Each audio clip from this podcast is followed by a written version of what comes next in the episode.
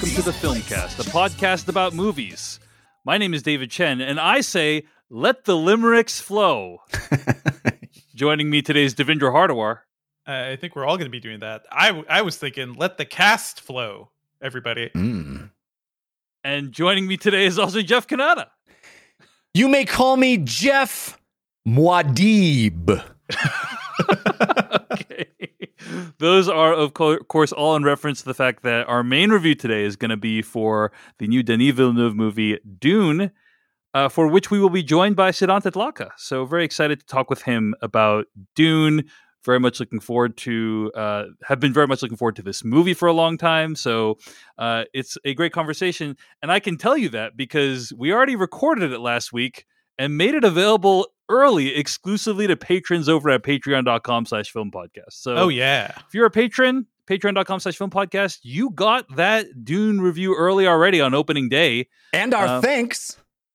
Yes, and our thanks and eternal gratitude. So Always. Uh, in addition to that, uh, we are also going to be diving into what we've been watching this week. We got some weekly plugs for you. You can find more episodes of this podcast at thefilmcast.com. Email us at slash filmcast at gmail.com. But before any of that, we do need to talk about uh, something very unfortunate and tragic that happened this week, and that is the death of Halyna Hutchins, a cinematographer who is working on an indie film called Rust, uh, which was directed by Joel Souza. I'm going to read from an LA Times article about this issue uh, entitled Search Warrant Reveals Grim Details of Rust Shooting and Halyna Hutchins' Final Minutes. Uh, this is written by Wendy Lee on staff at LA Times. She writes, quote, Actor Alec Baldwin was practicing removing a revolver from its holster and aiming toward the camera during rehearsal for the movie Rust when director, director Joel Souza heard what sounded like a whip and then a loud pop, according to a search warrant obtained by the LA Times on Sunday night, that also provided grim new details about the final minutes of cinematographer Halyna Hutchins' life. In the newly released document, Souza said the weapon had been described to him as a cold gun, meaning it did not have any live rounds, but the gun discharged, striking Hutchins in her chest and Souza in his right shoulder, according to a Santa Fe County, New Mexico sheriff's de- uh, detective's affidavit used to obtain a search warrant. Hutchins was pronounced dead at an Albuquerque hospital. Souza's statement to the detective offered a new window into the on-set shooting Thursday that left Hollywood reeling and calling for safer working conditions on sets. The shooting took place after six members of the crew, of the film's crew, walked off the set after complaining to the production company about payment and housing. Camera operator Reed Russell told Detective Joel Cano. Russell's and Souza's statements to the detective offered the most detailed chronology yet of how the tragedy unfolded. End quote. Anyway, the article then goes on into kind of a minute by minute detail of what occurred that day. Over the course of the last week, week there's been a lot of talk about uh, this has basically become like an international news story. There's been a lot of talk about Mhm. on-set safety, whether or not it is necessary to use uh, real guns or live Seriously. rounds on set. The answer apparently is definitely not. Especially today when like visual effects are still added on top of everything, right? Even if they're using real guns, they add, you know, uh, a blast color or something and extra sounds. Like there- right. there And so if you're using, if you're top. filming at Yeah, 24 frames per second, you might not even uh, exactly. catch the muzzle flash. You might need to add it in post. The, Mhm. the the the quote unquote benefit of using a uh, a blank in a gun is for acting purposes. Basically, Yeah. like it makes a loud sound. People genuinely react to it. Verisimilitude. you yeah, know, it feels like is you're it holding worth something. the risk. Yeah. And I think the the consensus seems to be no. But let's also say like Mhm. beyond just whether or not you should be using blanks in in actual guns on sets.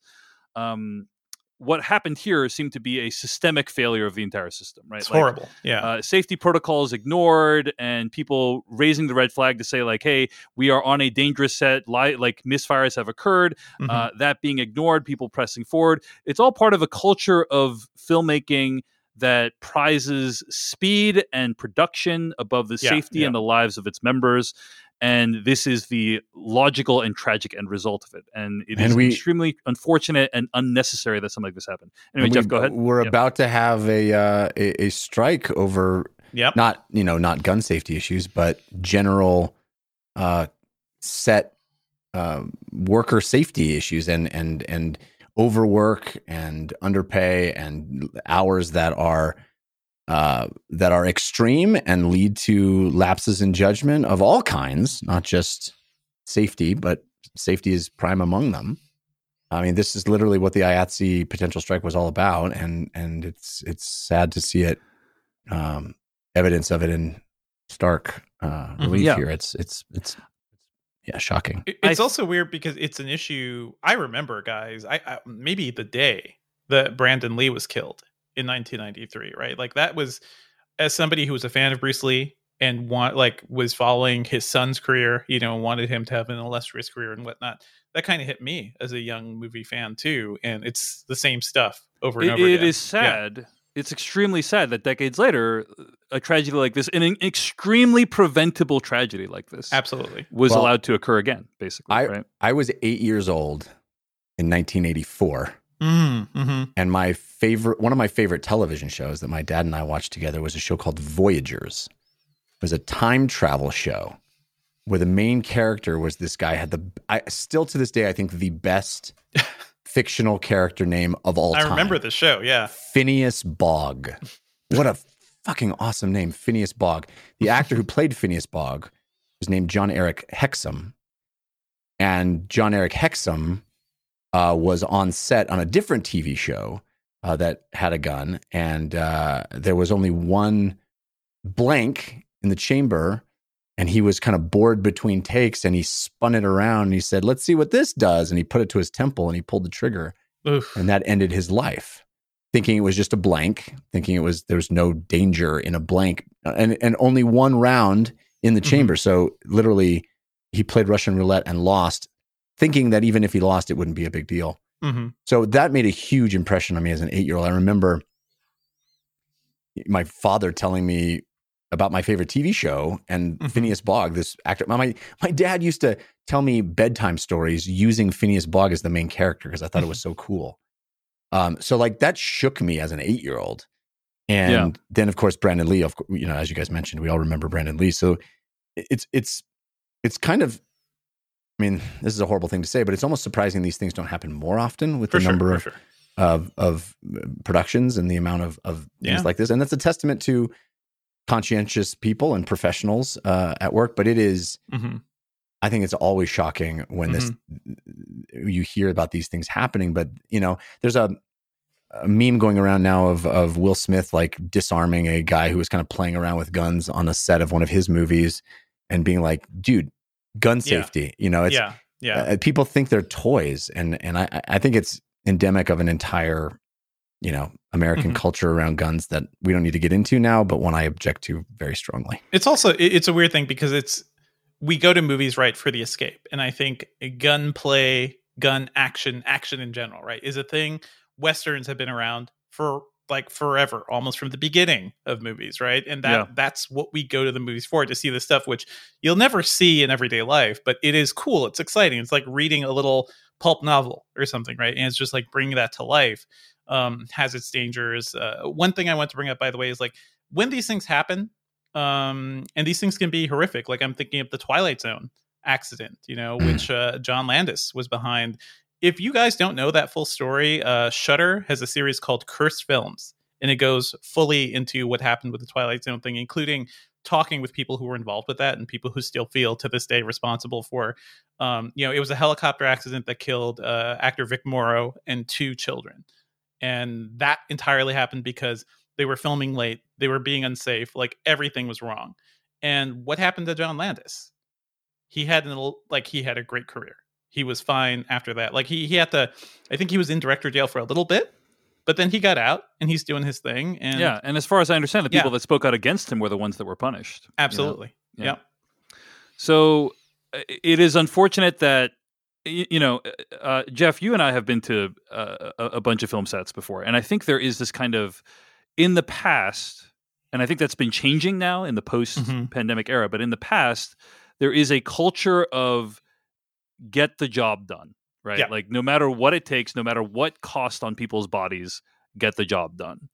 Um, at at least that's kind of been my understanding, my sense from having seen it in real life. Like, uh, and people are. I'm not saying like it's a um, it's a toxic environment from a from a cultural perspective. Like everyone is there to do a really good job. Everyone's like amiable and they they know that they're you know doing a cool job that like a lot of people would want to do.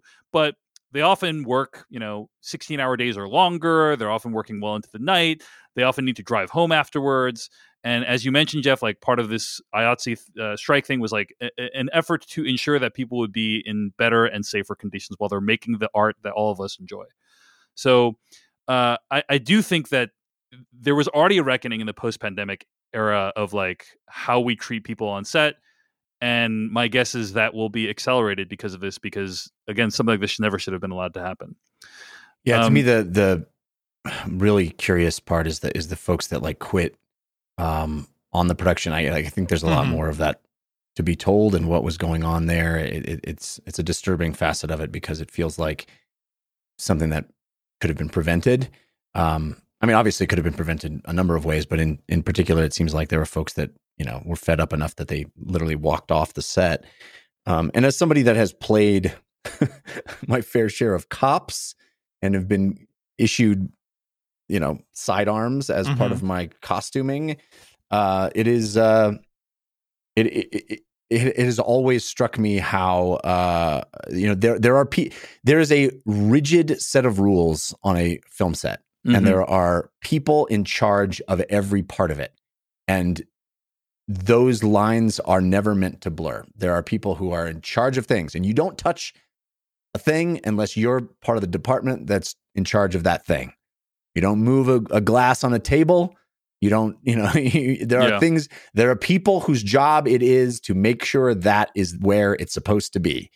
And so um it seems like in this case that structure broke down in, somehow uh, and communication was not was not in place to to you know communicate the danger of what was happening and it's just it's just sad it's really sad I agree. I think that the death of Halyna Hutchins is really tragic. She was uh, a 42 year old cinematographer, a rising star um, whose life was cut short tragically in this accident. And that is the first thing that you know was on my mind reading this. Like, this is just a, an extremely sad story about this like Mhm. very promising individual um, who died in this accident. Yep. Uh, the other thing that felt just really weird to me during this entire thing was like it's just unfortunate on top of the tragedy of her death it's just unfortunate that alec baldwin is at the center of this because I- i feel like the press have just like descended upon this like they they've Yeah, just it- you It's, know, yeah, it- vultures Yeah. seeing prime meat. Basically, correct they It is- they have yeah, they have framed this story in the most sensationalistic way possible right which is Yeah. that As they are wont alec to do. baldwin killed someone it's like well he I, I do not believe alec baldwin was culpable for this death Mhm, you know mhm. like he although yeah, legally as an executive producer he may end up being yeah, perhaps because yeah, yeah, but i mean you, you know what i'm saying though right? Like Yeah, he, no, no, I- I he had no malice It of is- forethought when he pulled the trigger on the gun It- but it it's is two it is two independent things. One is a, a, a you know a, a gun on a film set discharged and you know someone ended up dead and the other thing being alec baldwin was there. Yeah. And the that the venn diagram of that is like you know media boner is Yeah. and it's really it's really it's disgusting. it's been very yeah. unfortunate to see yeah it's Yeah. it's really upsetting to see so I, anyway I just want to say, I hope ahead. this conversation makes people think about the labor involved in everything that you love. Okay, like this, this is it. There are a lot of conversations around this in the gaming world right now, uh, when it comes to gaming studios. You know, pushing developers to work around the clock, and uh, was it crunch? Crunch time is the term for people just working, working really hard to finish a game, and that has detrimental effects for everybody. But especially for something like this with film, we have to think more about our labor costs. So yeah, well I, I want you know, people to be aware. Yeah. Devindra, you know, it, just last week, uh, Paizo, the tabletop uh, gaming company that, that is responsible for Pathfinder and Starfinder, um, announced uh, unionization of their employees, uh, which is a pretty groundbreaking thing, and, and hopefully it will uh, lead to video game companies following suit as well. All right. Well, I wanted to bring it up because it has been uh, the topic of conversation. Uh, we all feel very sad about this, and it's very unfortunate. And we hope that it will lead to the changes that are necessary to make sure something like this never happens again. Already, uh, many shows have said they won't be using uh, these kinds of rounds on their sets in the future, like The Rookie, I think, Mhm. the show being like one of the biggest examples of this. But so, anyway, um, we are hoping that uh, the changes that are necessary will occur to make sure this doesn't Mhm. happen again.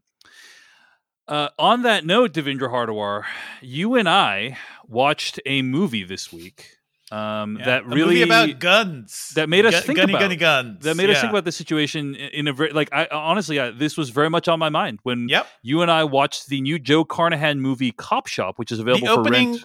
the opening frame of the movie is is somebody just playing with the six shooter. Yeah. You know. Yeah. So uh, we watched this Joe Carnahan movie Cop Shop. It's f- available for rent on video on demand. Uh, Devindra, you are a hardcore Carnahan fan. I am also a big Carnahan fan, maybe slightly less so than you. I, I like him except for when he's acting shitty. Like there- there's a whole thing that happened between him and Carlos Aguilar, and uh, yeah, not great. I, I don't know if Joe Carnahan is a nice guy, and he was really shitty to film critics I like um, for no reason. So I'm going to say that up front. He left Twitter because of that. Um, but I do enjoy Joe Carnahan movies and his sense of like action and quirky dialogue and characters, right? Like he he's just making fun stuff, like fun popcorn movies. I enjoy watching, even if they're not like uh, you know, A caliber films or something. What did you Um, think of Cop Shop? Yeah, I uh I really enjoyed this, but I also couldn't get everything happening with Halyna Hutchins out of my head too, because this is a movie that is so gun focused because uh, that's what Carnahan does. He he he loves the gun action. Uh, Smoking Aces is a really fun movie that also ha- you know features a lot of guns and gunplay. Um, There's like six guns on the poster of Smoking Aces. on, on yeah. on the poster and certainly here like many many many uh i thought this movie was a lot of fun but yeah it's just it, it kind of came at the wrong time i couldn't just sit back and enjoy this because i'm like yeah that's a lot of live rounds just uh just Yeah. apparently like a lot a lot of like very realistic rounds and i that's the thing about his movies like he makes um action scenes seem very realistic uh smoking aces there's a shootout between like I think two skyscrapers or two like very tall casinos, and it is just like wild, wild stuff, and it feels like madness. And he's just good at doing that, and I think he accomplishes that here too, while also giving us like a fun script uh, that's twisty and turny as his stories tend to be. It also brings together, I, I think, just cementing some of the best action heroes of our time. Okay, you got Gerard Butler, you got Frank Grillo, you got Toby Huss. I love a movie that gives me a lot of Toby Huss, and uh, I don't know about you guys, but uh, I, I grew up watching him on Pete and Pete. He he was known as Artie, the strongest man in the world. He was also um, the voice of Col- Cotton Hill on King of the Hill, so he's been all over all over the place. Toby Huss is one of those guys that I basically didn't know who he was Exactly. before I, before I watched this movie. You watch Ultimate this movie guy. and you're like, this guy is incredible. Like, why So isn't he in more things? You know, he's he's awesome in this movie. Yeah. And if you enjoy Toby Huss as much as I do, make sure you guys check out *Halt and Catch Fire*, that awesome AMC show about the beginning of the computer age. Uh, but yeah, to- uh, seeing Toby Huss kind of just go toe to toe and quipping and shooting, um, you know, two legit action stars just brought me a lot of joy. So I enjoyed that aspect of this movie, and I also think Alexis Louder, who plays the young cop, uh, is fantastic. Like it's like watching uh, somebody. It's like watching Bruce Willis be John McClane for the first time. It was like I want her to have everything moving forward. So I really enjoyed it. It's just uh, it's a shame like the the environment we're watching this in now. I agree. I think this movie is really enjoyable. It's it's basically Joe Carnahan's version of the Hateful 8 Mm-hmm. it's it's so all these characters are basically trapped in one location and they need to kind of each of them has their own angle they're playing and uh, they're all each trying to get out of the situation alive and having accomplished their own ends um, and uh, i think it's uh, it's really really good i agree with you about the the cast is great gerard butler uh, patron saint of action movie dads and uh, Alexis Louder is awesome. She's been in like two movies or whatever. Like she hasn't been in that many movies, but uh, or she, she's been in a couple movies. But she, She was is in Tomorrow War. she's in yeah, Tomorrow War. She's in Yeah. Tomorrow War. Uh, she's also in Watchmen, uh, and she's been in a few other things. But um, she is awesome in this Mhm. movie. It's like if it feels like you're watching a star being born Yeah. when you watch her in a movie like Cop Shop. And again, she's been in a, a ton of other TV things, but uh, not too many, not too many films. And so I, I thought Cop Shop was hugely enjoyable. Again, as you, I echo all the stuff you said about it, kind of coming in the midst of this. Uh, or us deciding to watch it in the midst of this really unfortunate story that's taking place in Hollywood right now, but um, insofar as I could enjoy Joe Carnahan movie, I think Yeah. this one uh, is highly enjoyable and and delivers a lot of the stuff that you're looking for when you watch one of these films. So Mhm. Yeah, it, Uh, it, it's not. It's better than. Uh, remember Stretch? We all Yeah. reviewed Stretch. Actually, we reviewed Stretch, and that was much less enjoyable than this. It's not good. That seven, his like seven years ago. seven years but- ago. It was his low budget thing. I think after a couple projects fell apart for him, like this guy was going to direct Bad Boys Three. This guy was going to direct Mission Impossible Three. Like there's so many things he could have done, and uh, for whatever reason, you know, just never worked out. I, I'm bummed that Cop Shop isn't getting more attention. I mean, this movie yeah. I think came out in theaters a couple weeks ago, and I don't hear anyone talking about it except like you know f- film critics who whose job it is to know about these things. I thought Cop Shop was really good, and uh, I would. Uh, definitely consider renting it. It costs twenty dollars to rent. You know, wait a couple weeks, you can probably buy it for like 10 15 Yeah, it'll But probably get I- cheaper really quick. Yeah. yeah, I think it's I think it's definitely worth checking out if you're into Joe Carnahan's past movies. Like if you liked Mhm. Smoking Aces or if you liked Narc, I think this is a movie you'll enjoy. So Yeah, uh, this this movie will blow up once it hits Netflix or something. Like this has like Yeah, I think perfect that's right. streaming appeal. Yeah. yeah. So anyway, that is what Devindra Hardawar has been watching this week. This episode of the Filmcast is brought to you by Mubi, a curated streaming service showing exceptional films from around the globe. Every single day, Mubi premieres a new film. From iconic directors to emerging auteurs, there's always something new to discover. And with Mubi, each and every film is hand selected. It's like your own personal film festival, streaming anytime, anywhere. In fact, if you're into Shocktober right now and you want some scary thrills, man, you can marry scary thrills with actual incredible films, curated films. By going to Mubi right now, there's an incredible flick or treat Halloween horror section with, uh, of course, it's got George A. Romero's original Night of the Living Dead from 1968. It's got all kinds of really eclectic, interesting horror films, including Fear X from Nicolas Winding Refn, a Denmark film from 2003. Man, so many incredible films. Orgy of the Dead. Yeah, you got to see that. It- it- these are curated. These are incredible films. You probably never heard of many of them, but you should check them out. And you can try Mubi for free for 30 days at Mubi.com slash filmcast. That's M-U-B-I dot com slash F-I-L-M-C-A-S-T for a whole month of great cinema for free.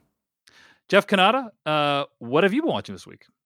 Well, I had a chance to check out the first two episodes of Dopesick, which is uh, a new, I think, limited series Yeah. Mhm. uh, starring. Oh, it's got an incredible cast. Uh, it's I I clicked it because if I see Michael Keaton's face, I Yeah. watch it. That's And then you see Michael Keaton plus Danny Strong. You're like, yes, it must be Peter. Sarsgaard, Michael Stuhlbarg. Like I'm watching this. Uh, you know, it's it, Rosario Dawson.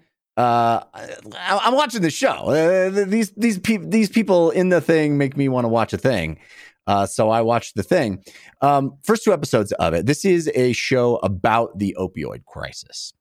Uh, and it is a an ambitious show in that it, it is trying to sort of tackle all sides of the opioid cr- crisis and, and very much about um, OxyContin, the history of OxyContin, the the uh, the sort of um, the fallout of it becoming this ubiquitous drug, and especially how it how hard it hit um, sort of uh, rural mining community. One in particular, rural mining community. Uh, the the show spends a lot of time just kind of seeing how it permeates that community, um, and you know ruins people's lives. Frankly, um, so this this is certainly a series that is not impartial when it comes to uh, its opinion on these things. In fact, you know, there's a lot of uh, a lot of scenes showing you know the the big pharma, uh, Purdue Pharma in in particular, the creators of OxyContin, uh, the the sort of behind the scenes of of their machinations of bringing it to market, et cetera. And it is cartoonishly evil. Yeah. Now, Be- because they were. I was just going to say, not Yeah. necessarily inaccurate, not necessarily inaccurate, but uh, but It's you like know, some Mr. Burns type shit. Like let's let's create this thing to get them hooked, and uh, we'll t- we'll tell them they they can't get addicted. Well, Wah. dude, Michael Stuhlbarg is playing Mr. Burns. I mean, he is he is he is twisting his mustache, and I mean, it is evil. Like, there's no, you know, in any other sh- in any other context, I'd be like, that's just way over the line. Show that's way over the shot line. But it it, it also kind of rings a little true here, you know. But it Mhm. is, I mean, it is cartoonish evil. Um, I mean, it is literally like old people in a room going, "What do they? Th- what do we do?" You know, it, it, it is. It's. Uh, you know, th- might as well have the Justice League fighting them because they are Right, they are the you know you know how in comic books the bad guys call themselves the like Brigade of Evil, you know, the Brotherhood of Evil Mutants or whatever it is. Yeah. Uh, these guys may as well be you know advertising their foulness uh, that that strongly. So it's Foul Pharma. Yeah. yeah, uh, it is. You know, in that sense, it it is not subtle. It is not uh, not um, what's the word I'm looking for? Nuanced. Nuanced. Thank you. Uh, it- but also kind of interesting, right? I mean, Mhm. if if I haven't really done much research into the accuracy of all this, if it, it really is, um, Yeah. you know, presenting a factual uh, account, because it it leaps around in time to the point where the the show actually employs a um, a device numerous times where it literally will like have the date of the scene you are in and then shift that date like somebody like rolled a rolodex or something shifts it to the next scene so you know in relation to what the scene you just watched what date we're now going to whether it's backwards or forwards you know we shift Mhm. between the early 90s and the mid 2000s and you know we're bopping all around the place uh, and they you know it's it's so intense that they literally have to have a visual aid for you to to get it.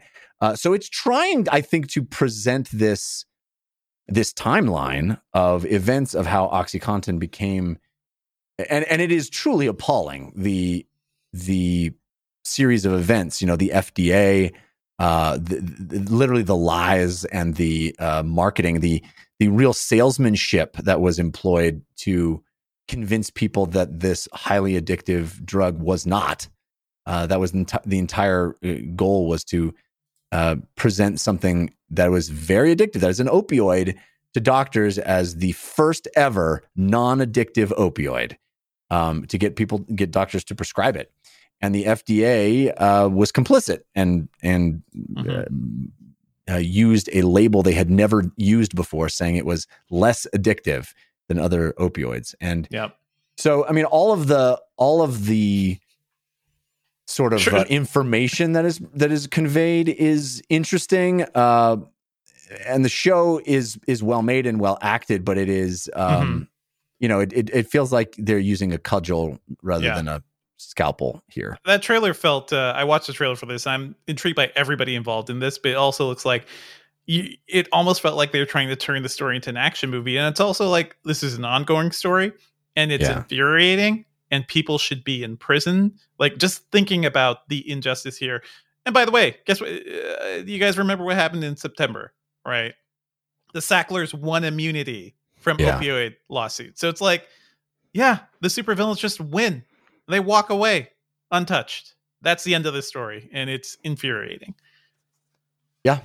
And I don't know if this is going to move the needle in any significant way. Uh, unfortunately, uh, I think you know. Hopefully, people will who watch it will have their eyes opened if they if they weren't already to Mhm. the to the devastating effects of of this over the counter. I mean, not over the counter; it was prescribed, but you know what I mean. This uh, commercialized, Easily drug. available. Easily, yeah. commercialized. Yeah, It's Um, it's destroyed communities everywhere too. Like Western Massachusetts, where we went to college, Dave. Like it has just become a major thing across all there, and anywhere like not even just rural America, but anywhere like outside of big cities, it has just infected everything. It's Yeah. awful. So it's hard to sort of decouple the reality of what you're watching from, th- you know, and, and, and you know, grade the the drama as a drama uh, because it's you know it's not. I don't think it's a particularly excellent drama, but I do think it's an important Mhm. uh, informational tool, perhaps. would would this have been better just being a documentary or something? I think so, but probably Yeah. fewer people would watch it. You know. but what if so you had I think- Keaton narrating it? Yeah, there you go. I Uh, think uh, i- i- there already is a documentary about There are a lot, this, yeah, there are a uh, bunch. on um, on HBO Max. Mhm. Uh, I don't remember what it's called. My wife watched the entire thing. Yeah, but this Um, one's on Hulu, Dave. Yeah, yeah, no, I know. so, nobody will ever find Si- it. By the way, this show doesn't Dope- exist like so many Hulu things. Yeah. Yeah. Uh, okay, so D- Dopesick is on Hulu, um, Mhm. but the uh, documentary I'm referring to is called "The Crime of the Century." Yes. Yeah. and it is a Yes. two-part documentary that was uh, that's out on HBO Max right now. Alex Gibney, my man, like who who is just great with his like angry rage. Like he, I, I totally jive with his feelings. Yeah, so I, I am curious, Jeff, if like the documentary is kind of a better storytelling experience than this, but Mhm. it sounds I'm like curious you. too, but he, but yeah. I mean, I'm the prime example, right? Because I watched this and I didn't watch the documentary. So maybe you know this Y- is you're the. what's uh, wrong with America. I think. is I- The documentary I mean- is one hour and fifty two minutes long. And you're like eight episode limited series. Hmm. I, I will refer you to the Michael Keaton line that I said earlier. Yeah, yeah, I will watch yeah. a Michael Keaton joint any day of the week. It's Mhm. it's true. He's Mhm. it's nice to see him like around regularly God, now. I love Michael Keaton so much. Love him so much. I need to see the uh was the the action movie that he's in now. Yeah. Yeah. What is that called? Yeah. Anyway, uh, I, I'm I'm intrigued by Dopesick. I, I watched the first two episodes. Uh, my wife and I both watched it, and, and we were both into it. Um, you know, just sort of like appalled. But you know, I don't I don't know if it's a great show, but it Mhm. certainly is uh, one where you you get a lot of information about that is very pertinent in the world right now. I, I appreciate what you're trying to do, Jeff, but I'm also like, I'm not sure that's a, star, a sterling recommendation there. Of like, I don't know if it's great, but it, it does feel a lot like eating your vegetables. Well, it's it's. I mean, I think the documentary is eating your vegetables. This is Mhm. eating your vegetables in a time release capsule. with, with a Michael with a uh, patina of Michael Keaton on it. Yeah, exactly. Uh, all right, so that's Dopesick. It's available on Hulu right now. Jeff, you been watching anything else on Hulu? Well, yes, guys, I come to you once again to speak the praises of only Yeah. murders in the building. And you kept saying, I think, uh, talk to me when it, you know, talk Uh-huh, to me when it's uh-huh. over. And this is this is a mystery, right? The only murders in the in the building is a show about people making a podcast about solving a mystery. So, as much as I enjoyed each episode, I kept wondering, are they going to stick the landing? Are they going to stick the landing? It all comes down to that finale. A satisfying murder mystery comes down to the who actually done it. How do we find out, and what what what does it mean? You know, you got to Was it more landing. or less satisfying than the season one finale of Serial, for example? which was highly unsatisfying. Correct. Uh, uh, yes. Uh, I, I'm here to tell you, in my estimation, only murders in the building absolutely sticks the Mhm. landing, and one of the one of the great season finale episodes, I would argue, uh, of any show. Yeah. In fact, and uh, nothing makes me happier than the news that there is a going to be a season two. Um, and it, I just the show lives in this wonderful place between comedy, like laugh out loud, really funny stuff, and interesting, smart kind of uh, you know crunchy like actual who done it like processing the processing the available data like wow okay well what does that mean and the third pillar which is kind of this heartfelt sweet uh, almost magical realism that the the show dips into at times to present things in a very unique and interesting way. And I can't wait to talk more about it specifically with you guys because I, I don't want to ruin anything. But I just think this show is is really one of the one of the stellar uh, finds for 2021 for me. I, it just That's it great. absolutely um, satisfied me from start to finish. Like there wasn't a bad episode in my opinion. Yeah. You- know, Jeff, I've heard from uh, a lot of trusted film critics that, uh, or the uh, TV critics, that this show is pretty good. And based on their, you know, hearty recommendations, I think I'll check it out. Oh, okay. Well, I'm glad it hasn't anything to do with what I say. So many reviews, so many Yeah, unanimous praise. Yeah. Uh-huh. All right. Well, that's only Murders in Building season one. I am going to check it out. Just haven't gotten around to it yet, but it will happen. Um, it, it is nice to see it stick the landing because that really makes me want to be like, okay, now I can binge it and be happy at least by the end. Yeah. So, Jeff, should we talk in some detail about something you and I watched this week, which is the season premiere of Curb Your Enthusiasm? well, I know why you want to talk about it. Uh, we can, yeah, absolutely. I mean, All right, so we're going to talk Oh, in some detail about what hap- I don't, uh, you know, it, it is possible to spoil Curb Your Enthusiasm episode. So we're going to spoil Curb Your Enthusiasm season 11, episode one. season eleven. Yes. My goodness.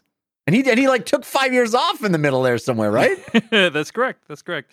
So I was not super into like I didn't you know I, I am a fan of Curb Your Enthusiasm. I was I didn't dip back into season ten, although probably I should have. I, I probably I- wanted to enjoy some of that MAGA stuff that he did. I watched uh, two episodes of season ten and was like, I guess the show isn't for me anymore. Right, I know because and I think you brought up a very good point.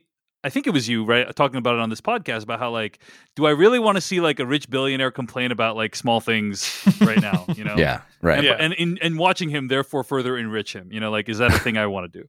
Uh, and like his problems just seem very minor compared to what we're all dealing with right now. It was you know? all charming when we, when Yeah. when we didn't, you know, when I wasn't sheltering in my home for fear of Yeah. death. You know, it wasn't. It was all charming to see him like get mad about too many pickles on a sandwich. You know, The, But the I show got- should just be normal people going up to him and saying, "Good, it's good that you're annoyed. Yeah. You, you Mm. deserve to have some annoyance in your life." yeah, But I wanted to see how uh, Larry David would address COVID because season 11 of Curb Your Enthusiasm takes place in a post COVID world. And I kind of, I mean, you know, uh, uh, George Costanza was always my spirit animal on Seinfeld. What- the character but- I'm most way, similar to. let me just say, let me just Yeah. say. I mean, I think my first weird reaction to this episode was that it takes place, as you said, in a post-COVID world, which is not the world I'm living in yet. hmm yeah. Uh, and so that was already sort of discordant and odd to me. yes, for sure. But I, I'm, I'm like, I want to see Larry David kind of take on this topic and hopefully complain about people who are assholes. You know, that's kind of what I'm interested in. And so I watched the season 11 premiere of Curb Your Enthusiasm, and the thing that is incredible about this episode is there is a massive subplot in which Albert Brooks, playing himself, decides to hold a funeral for himself while he is still alive. yeah. He says, he says, quote, I think this idea is going to catch on. uh, and and he gives a very like I thought convincing and plausible explanation of why A wor- word it- for word recreation of everything David has said here. That's why he thinks know? it was so plausible and convincing is because it's fucking his opinion. Uh, you mean Dave Chen's opinion? Yes, Dave Chen's yes, opinion. your Yeah. opinion. I mean, so in he's in the car with Larry David, and he's like explaining, you know, I just can't bear the thought of like all people, all these friends and family gathering together, saying all these nice things to a box, Yeah. you know, to a person inside of a box. Like, why not do it while the person's still alive? And I was like, first of all, Filmcast again proving it has its finger on the pulse We are. of what the upper echelons of entertainment society are thinking about. Okay. But uh, also, I felt like uh, you, Jeff, would have been the Larry David in this situation Definitely. because of the fact that Larry David not only doesn't respect Albert Brooks's idea of having a funeral while he's still alive, but actively ridicules and then sabotages yeah. the funeral that Yeah. he is invited to. It's it's a delicious uh uh d- delicious um uh presentation of our conversation. It's as if somebody made a uh made a um what's the word I'm looking for? Dramatization. Drama No, I was looking for like a dumb show. It's like a, it's like a satire dumb parody. Yes, of our uh, of our very interaction on this topic. Mhm, what uh, mhm. over a year ago now? Yes, yes. Some, I mean, it would not surprise me if somebody on Curb Your Enthusiasm listens to the film cast and then was like, "Let's make a Larry David episode about this." In which case, if that is the case, uh, I'm still waiting for my check. Writer of this episode. I'm still waiting for my check. anyway, uh, so Jeff, you saw this episode as well. Uh, so, so yeah, I, I mean, it was it, it has the same problems as Curb Your Enthusiasm always had, which is again, you're watching about a billionaire complain about stuff. But I thought between the funeral plotline and the kind of like mildly fun take about COVID hoarding, uh, I, I'm like, okay, that was that was mildly enjoyable. That's how I feel about the Well. I'll tell you, it started the the the first scene is the, kind of this dark. Uh, I won't spoil it, but it's it's a very dark. Um, mor- mortality is in play, and I Mhm. thought, ooh, he's really going there. We're we're getting some COVID talk, and of course, that's not at all what it is. I mean, I guess you could kind of use that as a as a light metaphor, but uh, I wished I I was hoping the show would be more directly about it than it was. But um, I I have I have to admit I enjoyed the season one, or excuse me, season eleven premiere much more than I enjoyed season 10. So Mm. I feel like for me, the Yeah. mojo is back and I'm more inclined to stick with this season and see where it goes than I have been on Curb Your Enthusiasm in, in, in recent years. Cool. Yeah, uh, I, I'll I'll probably check out a couple more episodes and we'll see how it evolves. But And I- I, I love, I, just- love Albert Brooks. Just having Albert Albert Brooks involved is pretty great. Uh, I don't know if he like showed up at the end of season 10 because I never watched that, but uh, I don't remember him being in the show before now. So I, I mean, you know what? The only ne- like the the thing that that is only sorry, the only thing that is better than watching Albert Brooks in Curb Your Enthusiasm is watching Albert Brooks in Curb Your Enthusiasm advocating for an idea about live funerals that you had yeah. and other- talked about on the filmcast. Uh, I, it, it, the it must be delicious to you. You must be just drinking it in uh, and and relishing in your uh, your self congratulations. I, Uh, I mean, I am, except I think what this episode reveals is all it takes is one asshole like Blef Blanata yeah. to Don't completely torpedo the entire idea. Don't invite that guy to your your faux funeral. I, I, I'm not joking. I'm not joking. I, I literally had the thought when I was watching this, I can't invite Jeff Cannata to the live funeral anymore I would because he's going to do this exact thing. I would never. You know that. I'm I'm I'm no misanthrope. Yeah, you I know don't the other Jeff. I don't know. It felt pretty close to what you might have done. Pretty, Pretty- pretty close. Pretty close. Um, the other, the other person I'm, I was delighted to see involved, it, uh, it just seems like such a random person to be there is Lucy Liu. Lucy Liu is There's like an Larry ongo- David in the universe of the show. Ongoing relationship between Larry David and Lucy Liu, which is like Lucy. I think you can do better. I'm sorry, but I think you can do better. I, I think of that about every woman he's kind of attached to. Yeah. show, so, yeah. True. All right. Well, that is Curb Your Enthusiasm. Season 11 is streaming right now on, on HBO Max. Uh, I also had a chance, to, in addition to Cop Shop Curb Your Enthusiasm, I also watched The Premise. All of them. and uh, I, I can't. I'm not going to go into it right now because we we have to move on with the show. But I will just say um, I did not care for it. I'm sorry. I knew it. Did I predict it? Did I predict it? And you I- mocked I- me for mocking you, and yet here we are. Here's what I am going to say that is actually very unfortunate is that you know Jeff Cannata first of all touted the the benefits of the premise on the uh, on the podcast last week, and he was like, make sure you watch episodes one, three, and five is what you said. the only episode that I thought was actually good was Two. episode two, Yeah, I guess that. which I thought was ex- uh, episode two is like an excellent. Dude, piece you of do not think opinion. episode five was amazing? Yeah. So No. what Dave is No. really saying is, uh, God. I take your opinion, Jeff Cannata, and I wipe my ass with it. Yeah, no, that's really that's what's It's a great opinion for me to poop Yeah. on. For you. You know Um, what? I'm fucking up your faux funeral. I've decided. there may be there may come a time when we'll have a, a more in-depth conversation about it uh, and I I'm, hope I'm, do. I'm open to that jeff i'm open to it but anyway um I cannot. I cannot believe Yeah. you didn't at least appreciate episode five. i i did you know i appreciated the the here actually honestly here's what i'm gonna say is uh, the problem with the premise in my opinion is the episodes are way too long because the execution is so silly in my opinion that it cannot sustain the 30 minute long runtime of each episode. There is a much better show in my opinion that uh, is very similar themed. It's called eight short films about technology. It's also streaming on hulu um, that's kind of like uh, you know black mirror ish but happens in um, uh, in our real world right and each episode's only like 10 20 minutes um, and like then it's like okay or sorry it's nine films about technology is what it's called uh, on hulu and i felt like okay like yes this one is really silly but like it's it's going to be over in three minutes you know like but for some of these other ones they just strange credulity so much that i couldn't really uh i couldn't really accept what it was trying to offer me jeff so anyway my thoughts on the premise but I, I will say i would unreservedly recommend episode two uh that is jon bernthal No, in that very episode he is, he is excellent It's very good. It is episode. humorless, but it is very good. yes It, it, it is. It is odd because the rest of the show is very funny, in my opinion. i mean if you say so yes but yes i mean I i did not think so but uh but I, I, yeah, I wasn't a fan. I'm glad you liked it, and Jeff, I, I, I hope we have a longer conversation about it at some point. You- you If know what, only we had given- a podcast given- upon which to Given your Ted Lasso stance, Yep, Dave, uh, I, I think I will be checking the show out. So I I'm mean, I'll just I think I'm it's afraid of what more thinks of it, but I, I, Yeah. I, Uh, yeah, Devindra, please, please, Devindra, please I check will. it out. I, I will. I encourage you to. I encourage I- you to.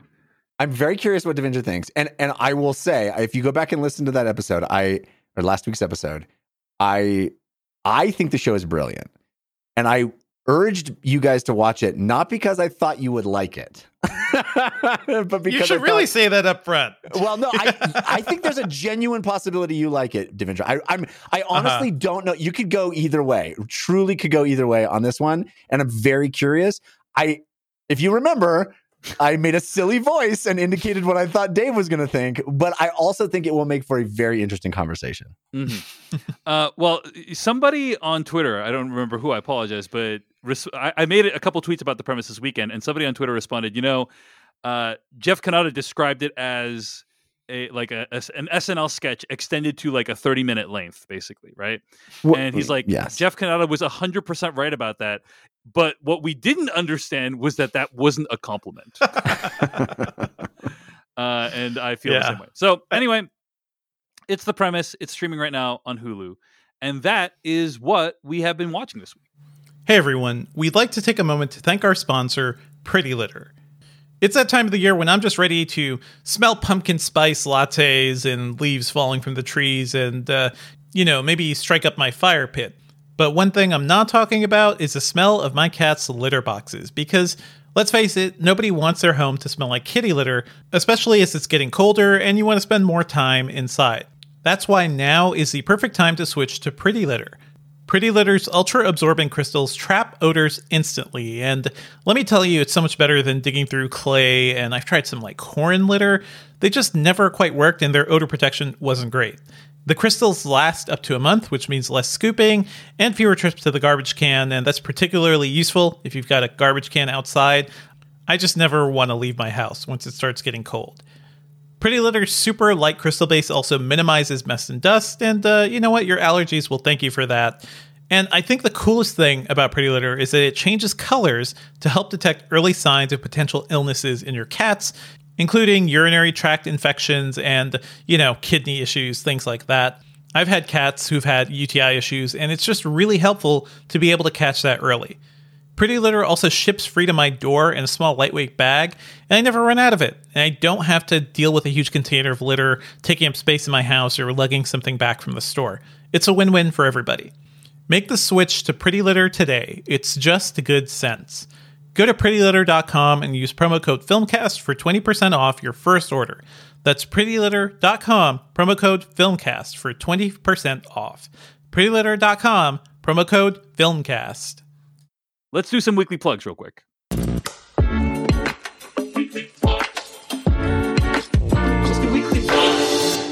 Weekly plugs is part of the show each week where we plug something that we have created or that someone else has created. This week, uh, I want to plug two things. I did an interview with Jay Caspian Kang, who is a very talented writer. He's written for the New York Times Magazine and a bunch of other things. Uh, and he has written a book about Asian America or Asian Americans entitled The Loneliest Americans. And uh, I think it's a really provocative book. And I think he's a very talented writer. And I had a chance to chat with him about that book over on Culturally Relevant, the podcast. The other thing I wanted to mention is that Jeff Cannata and I made a TikTok together. what? It's our first Jeff Cannata Chen TikTok joint, and it was very enjoyable. It came together very quickly, and uh, I had a lot of fun making it with Jeff Cannata. So, uh, hopefully, the first of many. We'll see. But We'll follow me on. TikTok to uh, check out the TikTok about Squid Game that I I'm made with just uh, I'm just grabbing on to the to the shooting star that is Dave Chen's TikTok empire. it's true. It's trying true. to You're hold on hitching to your the wagon to the right star. Yeah. All right. Uh, that's my weekly plugs. Devindra, your weekly plug? I just want to shout out my reviews of the new MacBook Pro 14 inch and 60 inch. It's over at Engadget. I've spent my last week with those things, and it's always hell to get a review done, especially a big one like this, uh, really quickly. But I, ho- I hope it turned out well. And these are good computers, so go check out the reviews. And I've got a video up on YouTube as well. Should I keep my pre-order? Is the question, Devindra? For which Should I- one? Uh, the 14-inch M1 Max. That's what I got. Yeah, oh, you, you went big boy on that Yeah. one. Um, it is as far as like a perfect, you know, little powerhouse uh, powerhouse ultra portable goes. Uh, I, I think this this computer is a thing like a lot of people have been waiting for. So stick with it. I think it's worth it. Um, and yeah, I've talked to a lot of people who who wanted to like upgrade to a Mac Mini with these new chips at some point, and uh, I think if you get this, like, just you could use those computers in many different ways. They're Yeah. fantastic. They're just so goddamn expensive. Like uh, that's the biggest flaw. All right. Um, Jeff Cannata, your weekly plug? I mentioned last week about the 100th episode of the Dungeon Run, and I try not to recommend the same thing two weeks in a row, but here I am again to extol the virtues of the Dungeon Run, not only because that 100th episode was really, really cool and super fun, and I think an awesome jumping on point for folks, but because this next week, Wednesday, the 27th of October, we will be streaming our Halloween spectacular special which is a one shot, which means you don't have to have any prior knowledge. It's completely new characters, a one night only special self contained adventure. Uh, and it is Halloween themed. I went really fun and wacky in a sort of crypt keeper kind of way. Uh, the quest is called, or the uh, the adventure is called the Quest in Question. It's got tons of puns, uh, goofy fun times, and not only that, we partnered with a company to provide us with a virtual set that you have to see to believe. It is really wild. Uh, the the tech on display. Uh, we are placed in this sort of Harry Potter esque world. It's really really cool. So check it out. It's streaming live at 6 p.m. starting at 6 p.m. Pacific time on twitch.tv slash the dungeon run on Wednesday, October 27th. Uh, and then it will be on YouTube and as an audio podcast after that. I also want to plug a couple things that are happening on the Patreon, uh, patreon.com slash film podcast. Of course, a couple weeks ago, we had our Squid Game review. Uh, this week on the After Dark episode, we're going to be reviewing Midnight Mass. Jeff Cannata freaking marathoned this show to bring you this After Dark today. Yeah. Hero, You- hero. You're going to want to listen to this one, I think. Yeah. You're really going to want to will listen be a to this great, it will be a great one. So that's going to be exclusively available to patrons at patreon.com slash film podcast. Uh, our midnight mass review. A lot of people have been asking for this one, and I'm looking forward to bringing it to you folks. Next week on the After Dark, uh, Titane. We're going to be doing a review of Titane uh, uh, with uh, me and Devindra and special guests. And so I am excited about that as well. All that stuff available to patrons at patreon.com slash film Mhm. podcast.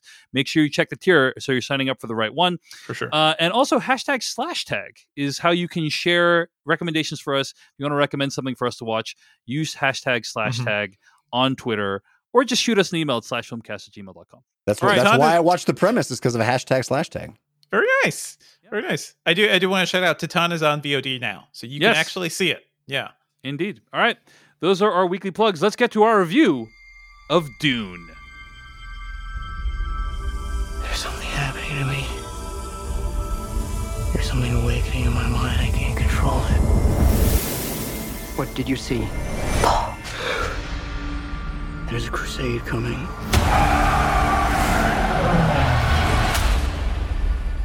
Do you often dream things that happen just as you dream them? Yes.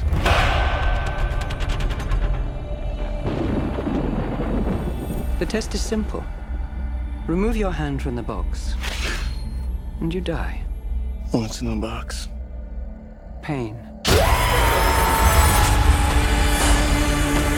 You inherit too much power. You have proven you can rule yourself. Now you must learn to rule others. Something none of your ancestors learned. My father rules an entire planet. He's losing it. He's getting a richer one. He'll lose that one too. That was from the trailer for Denis Villeneuve's Dune, which is out in theaters right now and on HBO Max. I'm going to read the plot summary from IMDb. A feature adaptation of Frank Herbert's science fiction novel about the son of a noble family entrusted with the protection of the most valuable asset and most vital element in the galaxy. End quote. Joining us today on the Filmcast for our review of Dune, he is a filmmaker and film critic whose work has appeared in the New York Times, New York Magazine, IGN, IndieWire, Polygon, and The Observer, the latter of which is where you can find his review of Dune. Siddhant Adlakha, welcome to the Filmcast. How you Thank you very man? much. Sorry, thank you very much for having me. I'm doing great. How about you? It, I, I'm great. You know, I'm, I'm so great that it only took me one attempt to read that list of credits. Flawless, flawless. Um, yeah. Siddhant Adlakha is, in my opinion, one of the most talented film critics on the internet right now. And uh, we're very honored that you've decided to join us today for this review. It, it's been a long time coming. It's been very many months we wanted to get you on, and uh, glad we could finally make it work today, man. So uh, appreciate it. So Siddhant, why don't you start by telling it? Actually, let's let's all start by talking about uh, whether or not we have actually read the books, what our familiarity is with this story. Have we seen the David Lynch version of the movie? Siddhant, why don't you kick us off? Sure. First of all, thank you for your kind words. Um, so I went into this version of Dune not really knowing anything about it, um, but I have seen the David Lynch version, and I still basically knew nothing going in. Uh, so I may as well have, you know, had zero familiarity. You saw the previous version and still knew nothing about the story. basically. That's, uh, Basically, that sounds I like the no residual Dune. presence. Yeah. brain. I think apart from the glossary of terms that show up in the five minutes uh, where the movie starts, like spoken directly to camera, apart from that, I don't think there was much that I was able to retain. I mean, Fair Kyle enough. MacLachlan writing, you know, a sandworm. That that's in my brain. That's embedded in me. Yeah. Devindra, aside from watching the David Lynch movie, have Yeah. you read the book by any chance? No, no. I, I've actually. I feel like I have tried to read Dune at least half a dozen times. I have the audiobook. I have multiple copies of this book, and every time I feel like I get a few chapters in, I just like I, I tap out immediately. So I've tried, and maybe I'll try again because after this movie. There's a whole culture online on TikTok and on YouTube that's basically advice on how to read Dune. You know, like yeah, yeah, people it's are hard. finding it very Start challenging with to read page Dune. one. Open the front cover. But what if you don't like it? How, Left how do you to keep right. going? Jeff Cannata, your familiarity with the story? I read Dune as a kid. Uh, It was never my favorite sci-fi universe. Uh, I was I was much more taken by uh, more hopeful sci-fi, as I've said numerous times on the show. Asimov, uh, Heinlein, Arthur C. Clarke. Those were my those are my boys. Um, and uh, I I always felt, frankly, that there was uh, there was a little too much religion in my science in Dune um, and it just it just it wasn't the tone that uh, that really uh, resonated with me. And to that end, I don't know if I've ever actually revealed this before. I've never seen the David Lynch version all the way through. I've seen Ooh. scenes from it. Uh-huh. I've quoted scenes from it, but I've never uh, I've never seen it all the way through. that that movie is kind of wild to be honest like i, I feel like it, it has had a bit of a reckoning maybe like it's achieved cult status I, th- I think there are parts of that movie that are absolutely beautiful even though nothing makes sense in it Well, uh, I'm just going to say I have uh, basically zero familiarity with any of this. Um, I haven't seen the movie, haven't read the book. So Yeah. it feels like we're going to have a really nice, wide diversity of perspectives here sure sure on the show in terms of big, like our big exposure. head dune empty how about that okay. Uh, so Siddhant Adlakha, le- and actually, actually, we should also say, by the way, that I think to have the most meaningful discussion and maximize the use of our time here, we are going to spoil this movie, the 2021 movie of Dune, right from the start. So the 50 year we're old not gonna spoil anything- yes uh, yeah, Yeah. We're, we're not going to spoil anything that happens in the future, uh, part two of Dune. Um, but we are also just going to want to talk freely about what happens in Dune, this movie. And by the way, I also want to point out that uh, when the title came up, it said Dune Part One, uh-huh which is a fact that I think they have tried to strategically hide from all the marketing of this film. Right? Like Uh, yeah they they have not it has not been advertised as dune part one um so uh just fyi if you're listening this far uh you are only getting part one of what is hopefully going to be a two part story and we'll talk a little bit more about that later but you should assume there's going to be spoilers for dune part one the movie starting right now so uh let's get into it Siddhant Adlakha, let's start with overall thoughts on the movie what did you think of Dune? Did you find it to be an engaging work of sci-fi uh, or fantasy? Um, I'll say from the outset that I more or less liked it. Uh, I like the atmosphere that it created. I think Villeneuve um, has something really interesting going on with the way he's able to capture, well, create. In fact, a lot of this was created from the ground up. Create and capture, you know, these gorgeous environments that are so sprawling, but they also feel intimate in a way, and they kind of draw you in. Um, uh, I can't say I really cared much about any of the characters uh, except Jason Momoa's character because he's Jason Momoa. Um, It's like, is he going to have a beard? Is he not going to have a beard? what, what's going to happen next?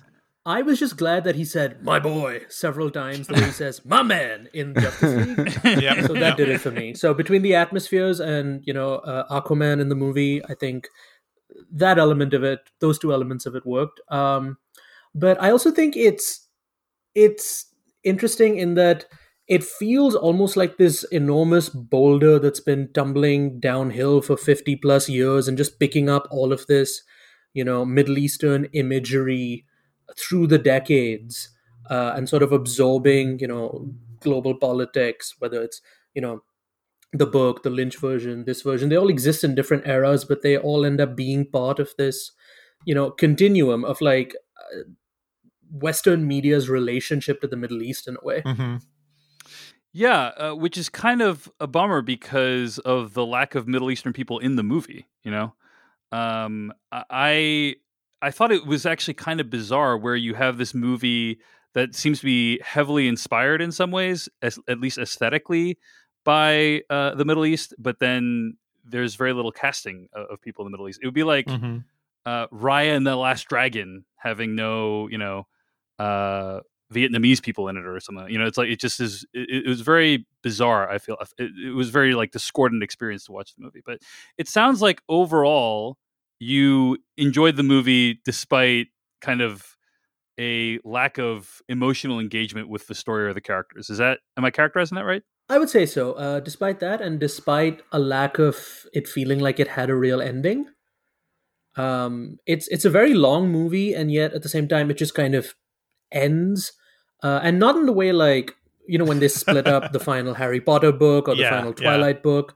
You know, you kind of it. it sure it's a little inorganic in those, but at least there's like a definitive like beat there. It's like oh, this low point or this you know big twist or whatever it is. Over here, it didn't really feel the same because over here, it to me it felt like okay, we're done setting things up, but for the actual payoff to this story, tune in next time, three or Yeah. four years from now. Tune, tune in next time, and also we don't know if there will be a next time. So good luck, everybody. Yeah, Yeah, it felt so weird. It felt so weird. God help us all. God help us all. Um, all right, Devindra Hardawar. Really curious. What did you think of Dune? Oh, I I absolutely adored this movie. I, I feel like it hits all the sweet spots for me in terms of the things Denis Villeneuve does really well. Uh, in terms of like epic science fiction, slow burn genre work. Like this is a beautiful movie, and I just wrote up a piece at Engadget actually about um, you know this thing's on HBO Max. I think this is one of those movies that you kind of have to see in a theater. You kind of just have to be consumed allow yourself to be consumed by these like huge vistas and the giant sandworms and everything because i think it's a it's a huge accomplishment and like a great big screen experience i didn't even see this thing on imax but i um i remember just being like kind of awestruck as i left the theater and also because of that really bad the really bad way it ended um but i i remember stumbling out and just being like man the the real world is small guys. You know, there there's no spaceships here.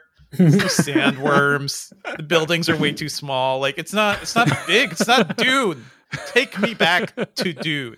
So I was I was fully ready. Like if if the second part of this movie was right there to play right after for another three hours or so, I would have sat down and watched the rest of it. Like I am fully on board with what um they're doing with this. I, I think it's a beautiful production. I love all the actors. Um, you know, Timothée eh, maybe hit or miss in this one for me. Like I feel like he he has such a non-presence in this movie that I did kind of rely on the people around him to do a lot of the character heavy lifting for me. And Oscar Isaac's so good, Re- Rebecca Ferguson's so good. Like everybody else is really on point here, so that really carried it for me.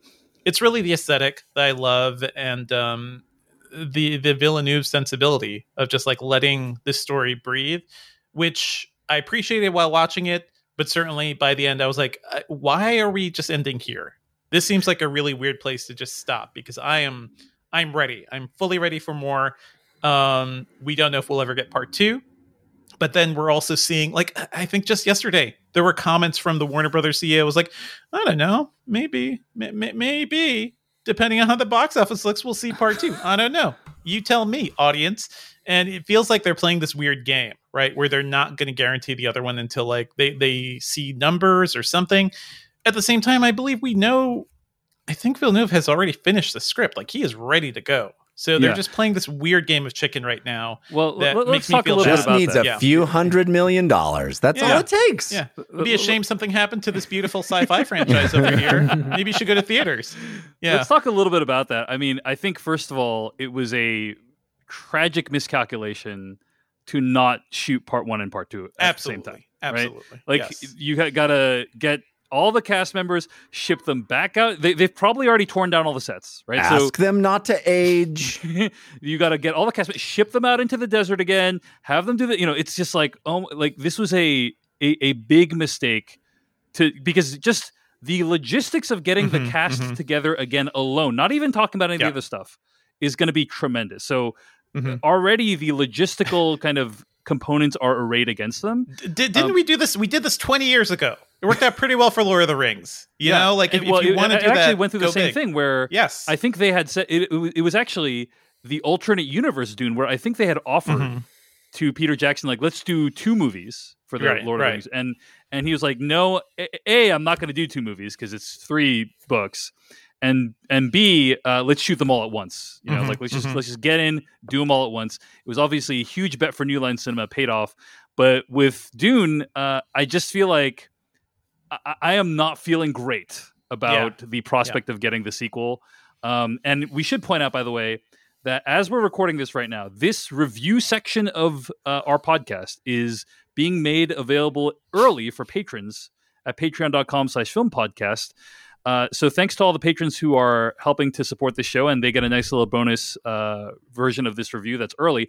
But the flip side of that is we have no idea how well Yeah. this movie did this weekend. E- everything could change by tomorrow too. It does sound Right. like there'd be they're they're just like they want good numbers, maybe really good HBO Max numbers too. But it just sounds it sounds like it's actually going to happen. Like it seems like all the pieces are in place. You're feeling like it's you're feeling it. good about it. Rebecca Ferguson gave an interview where she's like, "I'm free next year," so uh, it's it's possible. But yes, uh, hopefully, if you're a patron, you know, hop on your HBO Max, put this thing on a loop all weekend to get those HBO streaming numbers up, uh, and let's uh, let's push this boulder up the hill. Well, my, my Um, main argument is if you can safely make it to the theater, go to the biggest damn screen you can find. Like that's, I think it is worth it to en- envelope yourself in this world.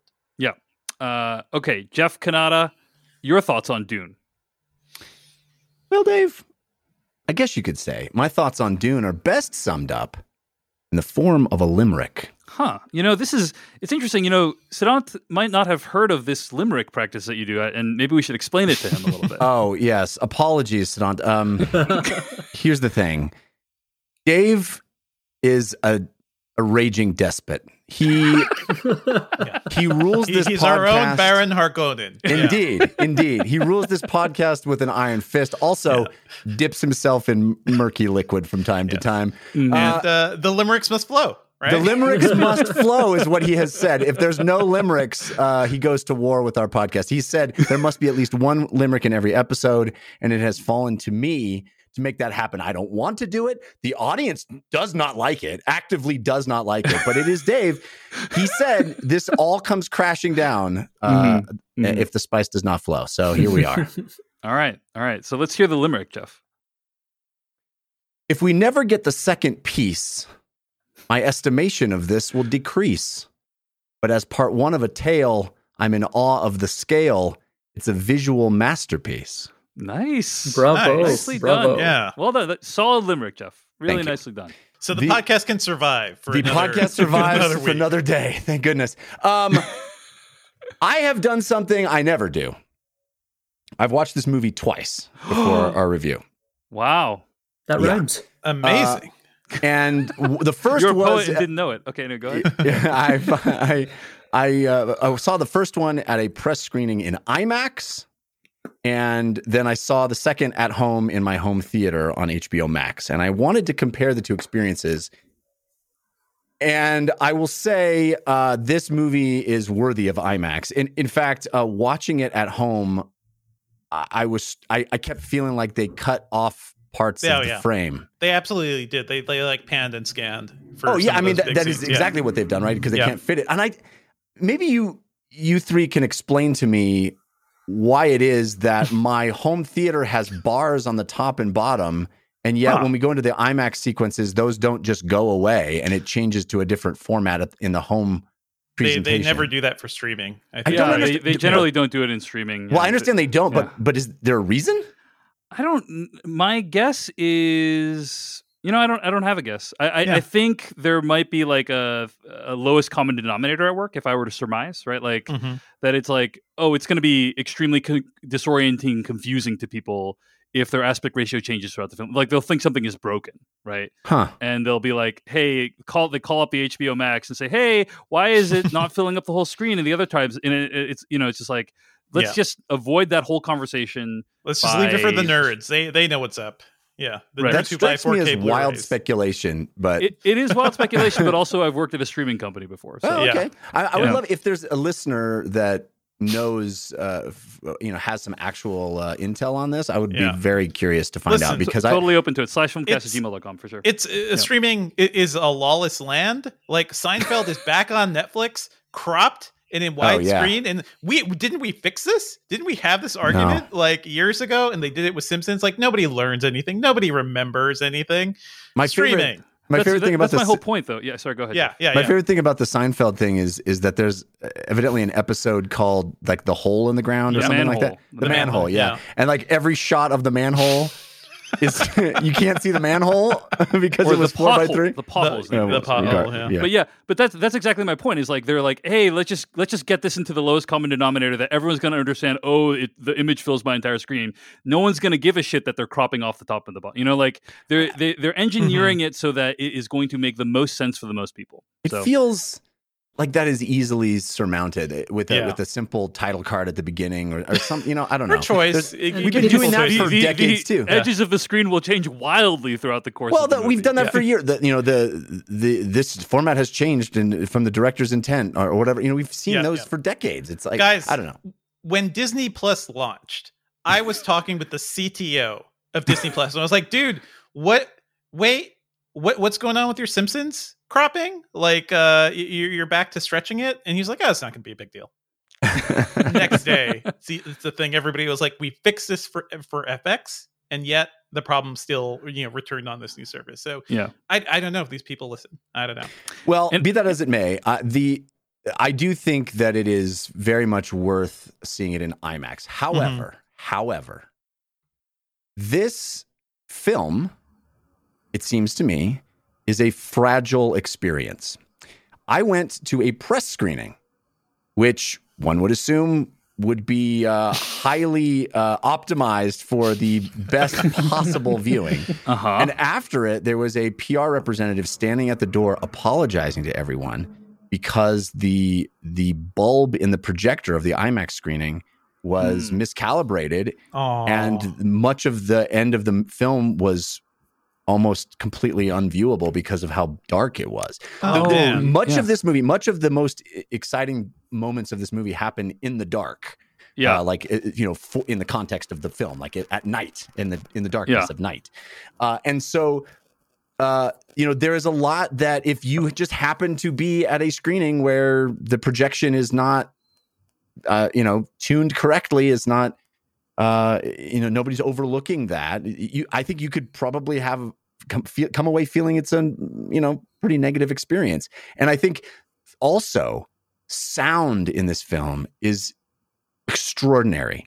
There is, I mean, the the the score is phenomenal, and there is so much happening, uh, layers of sound that is happening. There is stuff that Mhm. happens at the end of this movie that in my IMAX screening, my IMAX screening, I missed. But because I'm fortunate enough to have a home theater that has really great sound, I heard whispers and voices talking to Paul Oh right, yeah. Mm. that like reveal kind of what's happening in that moment. Mm-hmm, mm-hmm. Um, it, it, there, you know, there's this voice coming in that you know, saying why a vision he's having is different than the reality of what happens, and you you can very well miss it if your theater just doesn't have the right sound Mhm, or it's not turned up uh, uh, properly or whatever. So I think this this is a really artistic approach, you know, as Villeneuve often is to uh, to sci-fi, and therefore I think fragile.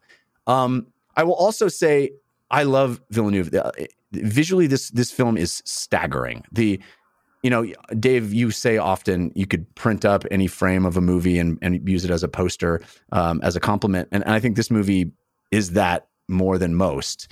Um, it is the the the style, the the the cinematography, the it is exquisite, exquisite, and you can just kind of fall into this world, like like Devindra said. You know, it's better than the real world, um, which is saying something because much of this movie is bleak.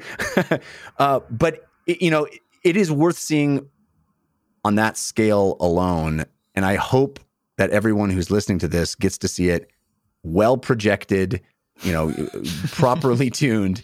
It is because my home theater i think the experience was superior except for the fact that the top and bottom of the image was cut off so often. Mhm. so neither time did i have the optimal uh, situation.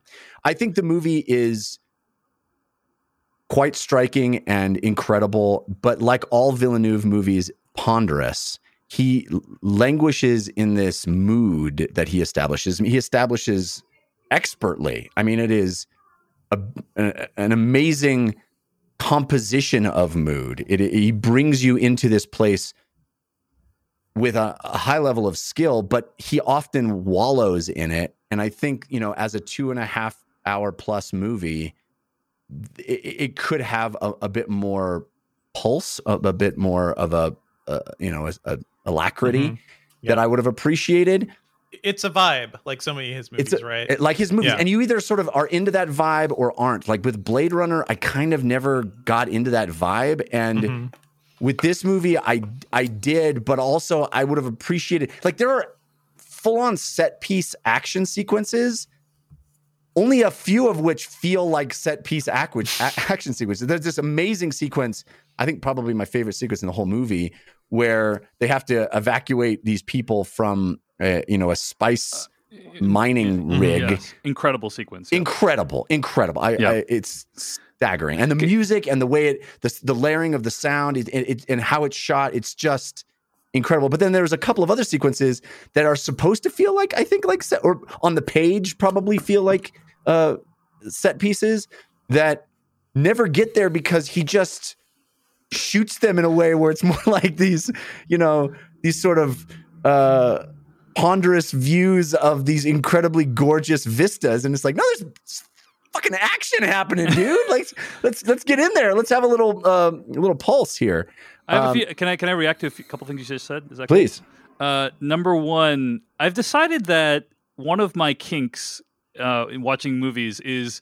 uh, pilots taking decisive action during an emergency. Love it. Love it. Yeah. Because Yes. I was, I was, I tweeted a, a TikTok that went viral uh, this week about basically it was uh, audio from Interstellar, but Yeah. it was a Mhm. drone screwing in a light bulb. the docking sequence from the docking So sequence, right? Yeah. And that you know, I had a lot of problems with Interstellar, but that was one of the coolest things ever. Is when you know, Matt. Uh, spoilers for Interstellar if you have not seen Interstellar, but basically at the end of that movie, uh, Matt Damon does something incredibly dumb, Matt and Damon? almost dooms them all, and then oh Matt Damon yeah Yeah, uh, yeah, yeah. and then Matthew McConaughey is like instantly like, "Hey, analyze the spin. We're gonna effing do this thing." And then we're gonna do it does. manually. we're Yeah. doing it. ma- It is like incredible. It's like an amazing sequence. It's it's the, Mhm. my favorite sequence of the whole movie. Also, Basically, Zimmer Oscar music Isaac does the exact same thing in this movie. He's just Yeah. like, yeah we're Uh, doing it yeah, we're we're going doing it. in We're going in. Yep, yep. And no, it's doing it, it's an, it's awesome, and you're so right. The, dis, the the decisiveness of it, where he's like, "How many how many people are on that thing? Twenty one. We can get six. We can get six Yeah. of on each thing." And then the, his son's like, "That that means we we still don't have three. He's like, "We'll figure it out." And I'm like, "Going in." Between the so- time when I leave this, when I fly down to when we get there, we're gonna figure it out. Basically. it's so awesome. Yeah. I mean, to me, that's my favorite sequence of the whole movie. But there's there's a number of other sequences that like have the scale and uh, and motion of an action sequence, but kind of don't ever rise to that climactic feel for me. And I and I just, I mean, as much as I love Villeneuve, and I do, I mean, Arrival is one of my favorite movies of the last, you know, two decades or whatever. Um, it, it, Arrival like is ponderous, and this movie kind of feels like it, it didn't need to be quite as ponderous. It, Mm. I'm I'm I'm intentionally not using the, the the word lugubrious because I know that's speaking of kinks. I think there's a few listeners who that that is their kink, but um, but you know, I, I I think I think this could have a bit more pace to it, and and again, as you guys have you know reiterated numerous times now, if we don't get a second film, it's all for naught because you, you are so right. There's no ending to this movie. It just sort of peters out. And what is supposed to, I think, feel like the big climactic ending, which is this fight sequence, does not at all. It it does. It feels like this sort of you know sidetrack almost to Mhm. to the main plot. And It's The, a uh, sub- the bomb tall at the end is what you're talking Yeah. about, right? yeah, right. Yeah. It feels Uh, like a sub boss fight and not like a big boss fight. Yeah, you know, right. and that's and then hey Zendaya, end I, I mean, I, who, who, I, I've, I'm sure got a great paycheck for being in this movie for 14 for two minutes. minutes. you know, yeah. I have a lot of thoughts about what you, what you said. One thing I wanted to read is this um, uh, this review on Letterboxd by a user named Sophie Sophie Planos on Letterboxd. At the top of her review is like an imagined dialogue between Zendaya and Denis, and she she writes Zendaya. So how much of my screen time is slow motion? Denis, yes. That's great. Uh, So good. yeah, there. You know, the thing is though, if you look at Denis Villeneuve's other movies, he there are quote unquote action scenes, but they're all, they're similarly paced to this. Like, I don't feel Mhm. like you know Blade Runner had like that. Blade Runner twenty forty nine had like rip roaring action, and this one That's- didn't. You That's know why I, I didn't like Blade Runner. I mean, I, you Oh, know me. I, I didn't give a very positive review to that film. You guys lavished praise on it, and most people did. It didn't really work for me. I think, I think he, I mean, Sicario is that, that's a big action movie. it's yeah. a big fucking action movie. So Yeah. I, I don't think it's always the case with his movies, but uh, and there are some like you know heart in my throat moments in Sicario. But I, I just think his style fits so well with something like Arrival, which is which is this cerebral, ponderous kind of like uh uh you know it- it's an, an intellectual activity rather than sort of a pulse pounding one and i just think his his style lends itself for my money more to that Yeah, it's a fair point. Uh, I disagree. I f- and I also would argue that Sicario, while it has some action, most uh, and I've seen that movie like It's five, a six thinking times. person's action movie. Yeah, yeah. Mo- most of that, yeah, it's a thinking person's action movie. Most of the action is like, uh, uh, most of what we think of as action is actually stuff leading up to the action. Yeah, the right. It's stuff. He's It's so the good at that. tension and Yeah. the extremely exquisite editing that makes it feel like, oh my gosh, something could pop off at any second. Yeah. And very little action actually does occur in that film. Um, but you know, there's not there's not that many shootouts. There's like one or two shootouts, like straight up shootouts, and even those don't last very long. It's all the stuff that happens before and after in that movie, and I think that's the same in this movie as well. But anyway, No, I think Uh, that's a fair point. I think yeah. I think you- I think you make a good case for that. And there are some extraordinary, like the dudes rising up out of the sand to assassinate people. Like that is an incredible image. It just doesn't feel like an action sequence. It feels like this nature photography. You know, Mhm, mhm. Uh, Siddhant, I'm curious. Like, what was your opinion on the action of this film? What were you expecting, and did this movie live up to it? Um, I have to be honest. Apart from um, what you just mentioned about the people rising up out of the sand, and I think um, the evacuation, uh, I, I don't really remember much of the action. Uh, I I- I saw the movie quite recently. I think it was less than two weeks ago. Um, so that is unfortunately not what stuck with me. Even though when it comes to a movie like Dune, um, generally uh, action is what draws me into the theater in the first place. Um, so I guess for this, it was more of the strangely enough, it was more of the stillness and the um, all of the non-character and non-action stuff Mhm. that uh, held my attention, and that's not normally the case.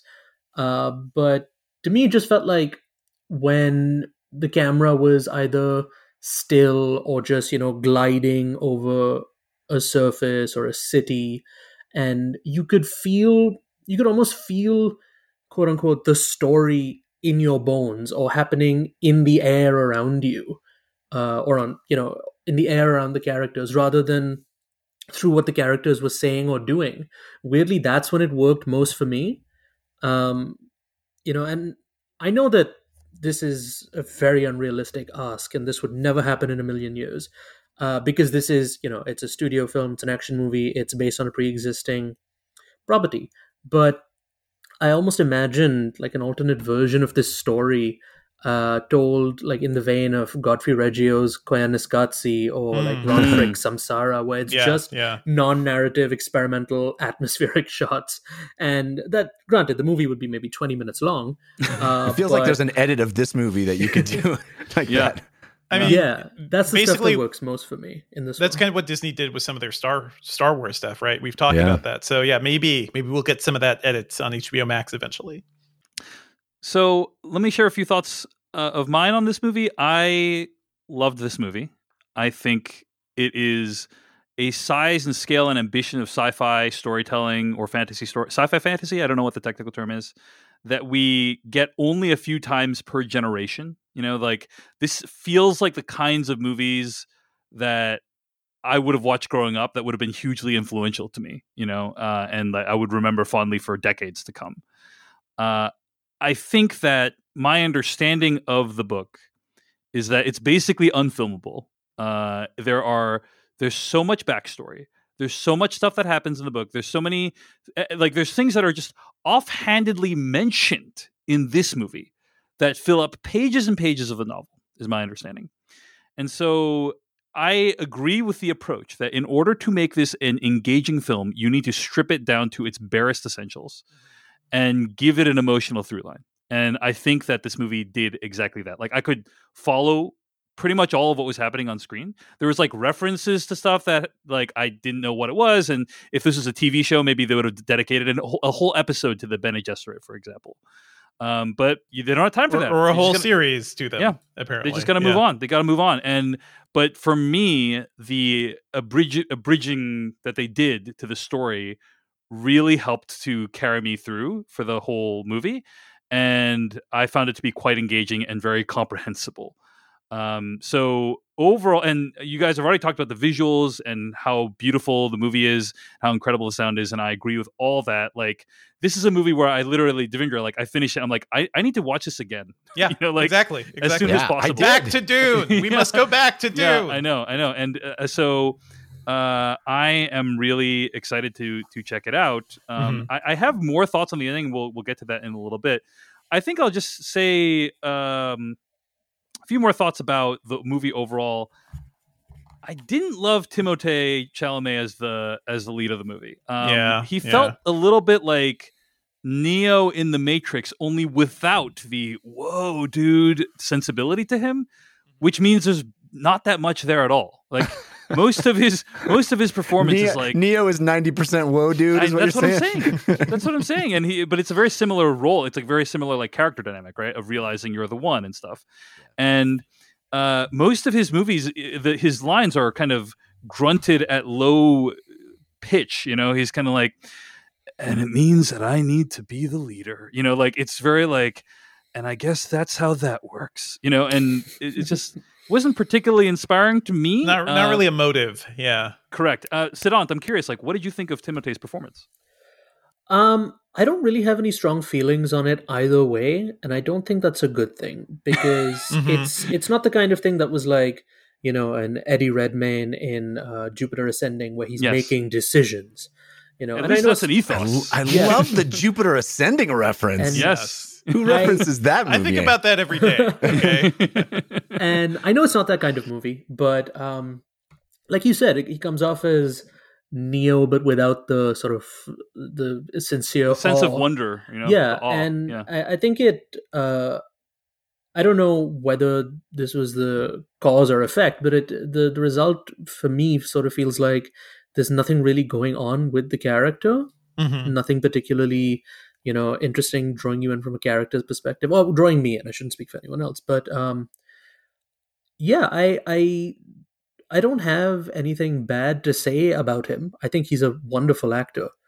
Um i think there was a very limited set of things for him to draw on in this film. Yeah, I think that's right.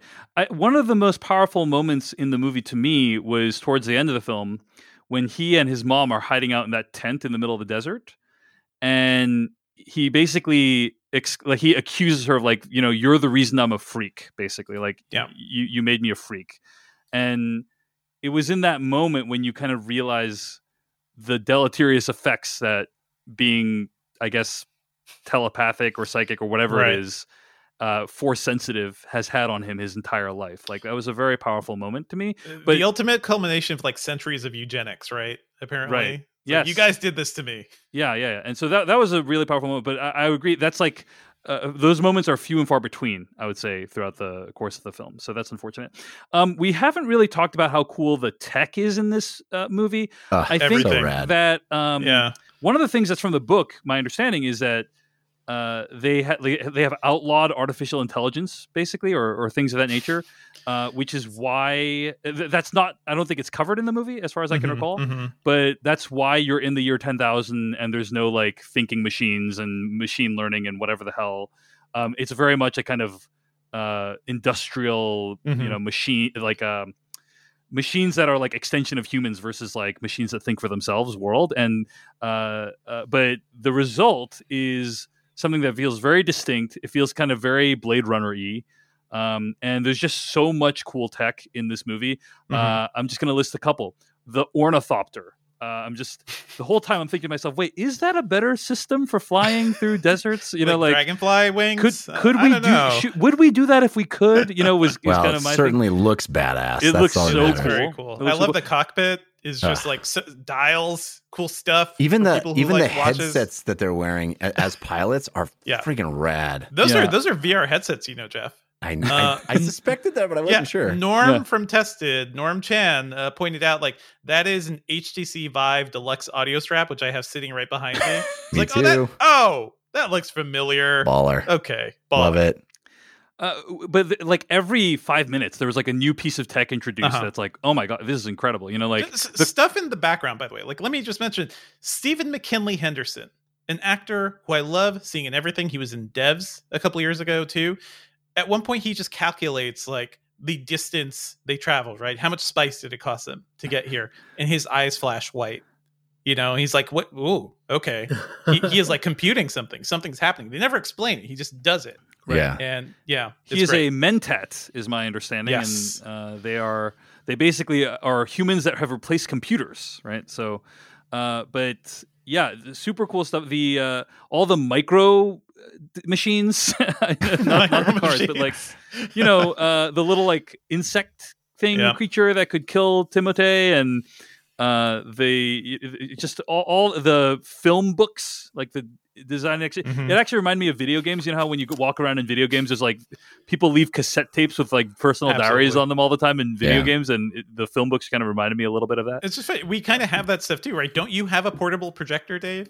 That you I can do. just like cast a thing on the wall. it doesn't do holograms unfortunately Not but yet. yes Yes. It- not yet not yet one day it will uh, so I, I thought the vision of this world like every few minutes i'm just like there's something cool to look at uh, the personal shields Mhm. Oh yeah, just the, w- look design of and execution of them was so cool Yeah, and and, and a, a visual language that was immediately clear Yes. as to you they know, don't explain i don't think they ever like explain not explain a single word, not a what's single word. It's there. all explained Mhm. through action, through using them. so Yeah, good but it's And so clear. You know, storytelling you know exactly, and it has to set that up for um for the fight scene with uh with Aquaman. Yes. it, it- you know it uh yeah, it has to set that up so we know when he's in danger and when he's not, and it completely does. Yeah. Uh, you know, the fight scene with Thanos sets up the fight scene with Aquaman. This is the only thing world I was we live in. confused, the only thing I was confused at was like, I guess the personal shields like they offer some protection, Yeah. but not like The the slow protection. blade can Yeah. go through the shield. Is like slow, the one slow bit of info we blade, got. um, yeah. uh, poison gas uh, Yeah. can go through the shield. You know, uh, have, you, have you guys seen uh, the uh, the Lynch version of the shields? Where everyone turns Yeah. into TARS from Interstellar It's amazing. when they It turn the shields cool. on. It's- they did this like, like cool polygons. optical thing. Yeah, it looks Yeah. like polygons, but apparently a lot of it was like optical effects. Like they weren't using digital. A lot of it, like I think, a little bit of rotoscope stuff too. So I, yeah, sure. Let's let ha- uh, every director needs to have their own take on the personal shields. Okay. Yeah, totally. Mhm. I, I also love the um I can't remember what they're called, but the uh the the transport uh things that come down and, and save the the spice mining uh, Mm. stations, uh, and the way they like shoot their little grappling hook attachments yeah, out, Yeah, and then when when they retract them, I could watch the little mechanism of it being retracted on a loop, dude. It's it's Yeah. so satisfying. It it like unfolds and then pulls it back in and then like folds up in the coolest little way. It's it's it's those little details that make the world seem Mhm. logical, thought through, functional. It's great. It would be like in uh, Reddit's uh, uh, "are oddly satisfying" Yes, uh, totally. subforum, basically. Which, is by the things. way, I frequent. yes, it's an awesome one. I want to tell you about uh, one experience I had watching this movie, which is uh, when it turns out that somebody has betrayed uh, the entire. So we're going to talk spoilers now. When it turns out someone has betrayed the entire uh, House of Atreides, you know, Mhm. someone someone has invaded the House of Atreides, shut down the comms and the shields, and is like messing everything up. I'm sitting there watching. I'm like, please don't be the Asian guy. Please don't be the Asian guy. Please don't be the I Asian mean, guy. yeah, yeah. Sadly, it was it was the Asian doctor, guys. At least it's the great Chang it was the Chen, Asian You know, like he, great actor, but uh, unfortunate. yeah, yeah, great great actor, but you know, um, I I just wish the Asian dude wasn't the traitor, uh, because of uh, Well, you know, he had good reason, and he He had good tri- he tried actually to to uh, offset his yes, he betrayal. offset his traitorousness with the uh, poison gas. That was kind of cool. I mean, it's a really love it. cool. I think it's Yeah. a really cool arc for a very minor character. Yes, In- I agree. in- I agree. Yeah, The, the, And the everybody idea was of like, like- yeah, go ahead, go ahead. Nobody was like like nobody was mad at him, right? It was more like uh, Duke Atreides was like, okay, I, I get it, T- tough shit. He's like, okay, okay, but you you can give me something, right? You give me give, give me a magic tooth, Give me a poison tooth, yeah, yeah, something. yeah. Indeed. Um, but yeah, let's talk about the story. I mean, Mm-hmm. I think that somebody described this movie to me on Twitter as white space Jesus. And I feel like I, I agree that in general, we've kind of seen this white savior narrative play out in movies before. Um, Yeah, well, it's a book 50 years old. You know? It's true. Yeah. It's true. It- th- this Uh, is I- the thing that in, inspired many a white yes, savior inspired many of narrative, them. too. Inspired many Yeah. of them, like Star Wars and The Matrix, and uh, the most culturally relevant movie of all time, Avatar, perhaps even. Mm. Um, but uh, so I, I agree. It's a- it's an old story. I didn't mind it that much because the rest of the package, the rest of the story, like everything else around it, Mhm. was so engaging and interesting and creative. Um, but I do feel the need to mention that, like, because the story is old, it is kind of it, it has kind of shown its age a little bit, right? Mhm. almost I 60 like- years old, actually. The movie Yeah. tries to like wrestle with some of these themes too, right? Of colonialism, uh, like the opening monologue is Zendaya basically asking like, "Who will our new oppressors be?" And then you cut to our hero, baby oppressor. You know, so I, I feel like a lot of it is not like the movie is not like saying this is good. It's more like look at the power of this house and the people shouting their name. And I, I I've heard things that could you know happen in the, in the rest of the story, and it does seem like it is set up to explore like, hey, maybe maybe this power is bad, and maybe this sort of like colonialism is is, is awful and destroys indigenous societies. Uh, maybe we'll get there if we ever get a part two, Yeah, a if part we ever three, get a and part whatnot. two. Siddhant, curious your thoughts on the kind of the overall arc of the main character, putting aside the performance. Like, what do you think of the story itself? So, um, based on a combination of cultural osmosis and people yelling at me online, uh, I sort of have The two vague- greatest sources of information. Of course, of course. Yep. a vague idea of what is you know supposedly Yeah. going to happen in the next one, which I'm not going to get into because again I haven't read the book, so I'd be the worst person to do that. Uh, but apparently, it goes in some sort of interesting direction vis-a-vis Mhm. the whole white saviorism and eugenics, as you all mentioned. But uh, just based on this movie alone, just this text, uh, I can't really say I got much out of it regarding, you know, Paul's relationship to any of this beyond, okay, this is his place in the story based on, you know, other people having shoved him and molded him into that space, which I'm sure, you know, will be explored in an interesting way in and of itself. Uh, but uh, to me, he came across as, you know, a very passive character Mhm. um, Mhm. and you know maybe that's how it is in the book and maybe you know eh, things change as the story goes on but just based on where this movie starts where this movie ends i can't really say i got a sense of what his perspective on all this really is. Like, what is his, you know, emotional relationship to these visions? What, you know, what is he hoping to get any, you know, what is he hoping to get out of all this uh, other than, I don't even, I can't even give an example. Um, Right, right. Yeah, Well, I, I don't he, start- really. he starts kind of reluctantly, like he's not super psyched about taking on the mantle, right? Like I think that's pretty clear at the beginning. His earlier scenes with Oscar Isaac, uh, and as time goes on, I think we are meant to understand, right? The contrast between the first scene and the last scene is like he is slightly more enthusiastic by the end. Right? Well, also, is- he's just, I mean, we Oh. stopped the story right as he meets the Yeah. indigenous people of Arrakis, right? Right. So we haven't so even great. begun. To, go ahead. It's so great that the story ends uh, at the end of Act One of this. it's true. well, it's true. le- uh, let me just say, okay, yeah. So let's, uh, Jeff. Do, did you have any thoughts on on the story overall? Like, it it sounds like it still worked for you because you kind of put it in the context of it's sixty years old. No, I, I I felt its age uh, as far as the the the the scaffolding of the story felt uh, outdated. Mm-hmm. Um, I mean, this I, I don't. I suppose one could just sort of fundamentally reimagine a, a work this this old, but I I feel like that's not really the job, right? The job is to take this this book Mhm. and put it on the screen, and I think that um, there's enough going on as far as a, a broader cast of characters that I found interesting and, and fulfilling than than just Paul Atreides, right? And hmm and you know paul atreides is going to change uh, if we get to see more of this uh, he does change um e- even his name changes um but uh but it's you know i i I certainly sympathize with that sentiment from just this movie because it is it does feel like well okay kid Yeah, yeah. Been Uh, there, done that. We we've seen all the descendants of your story. right Uh, I, I almost wonder if like I don't know if the story really needs to change that much because it is so malleable in a sense. Like the the template of Dune could really apply to modern day settings, you know, over and over again, right? Li- Like you were saying, Siddhant. So like it is often uh, much like the uh the Lynch one, like basically how the West keeps viewing the East, and now it's sort of like okay, we're looking at the Middle East as sort of like um, still an oil producing area. We are still, uh, the story of the world is still empires fighting over this fuel as, uh, you know, we hurtle towards a climate apocalypse.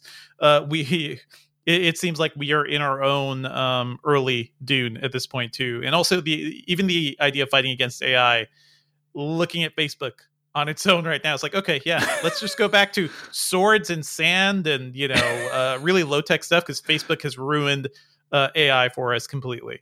Mm. Well, also, you know, it, it, it, fundamentally, the the macro story that is being told here is that one out uh, an an unseen emperor, emperor awards one outside party over another outside party Mm-hmm. this planet and and Mhm. without regard at all to the people who actually lived on the planet Yeah. And I- For sheer pettiness, too. yeah for sure exactly to sort of Yeah. stir the pot in a very petty way right. uh, and I think that is a very relevant concept as you as you outlined, Devindra, and it and it is uh, hopefully something that will be accentuated and uh, and fulfilled in in future film or films. Let's talk about the ending. It sounds like everyone here was disappointed by the ending. I, I mean, Siddhant, Yeah. curious, like how you felt about where this ended. You know, like did you feel it was extremely abrupt and unsatisfying? Yes.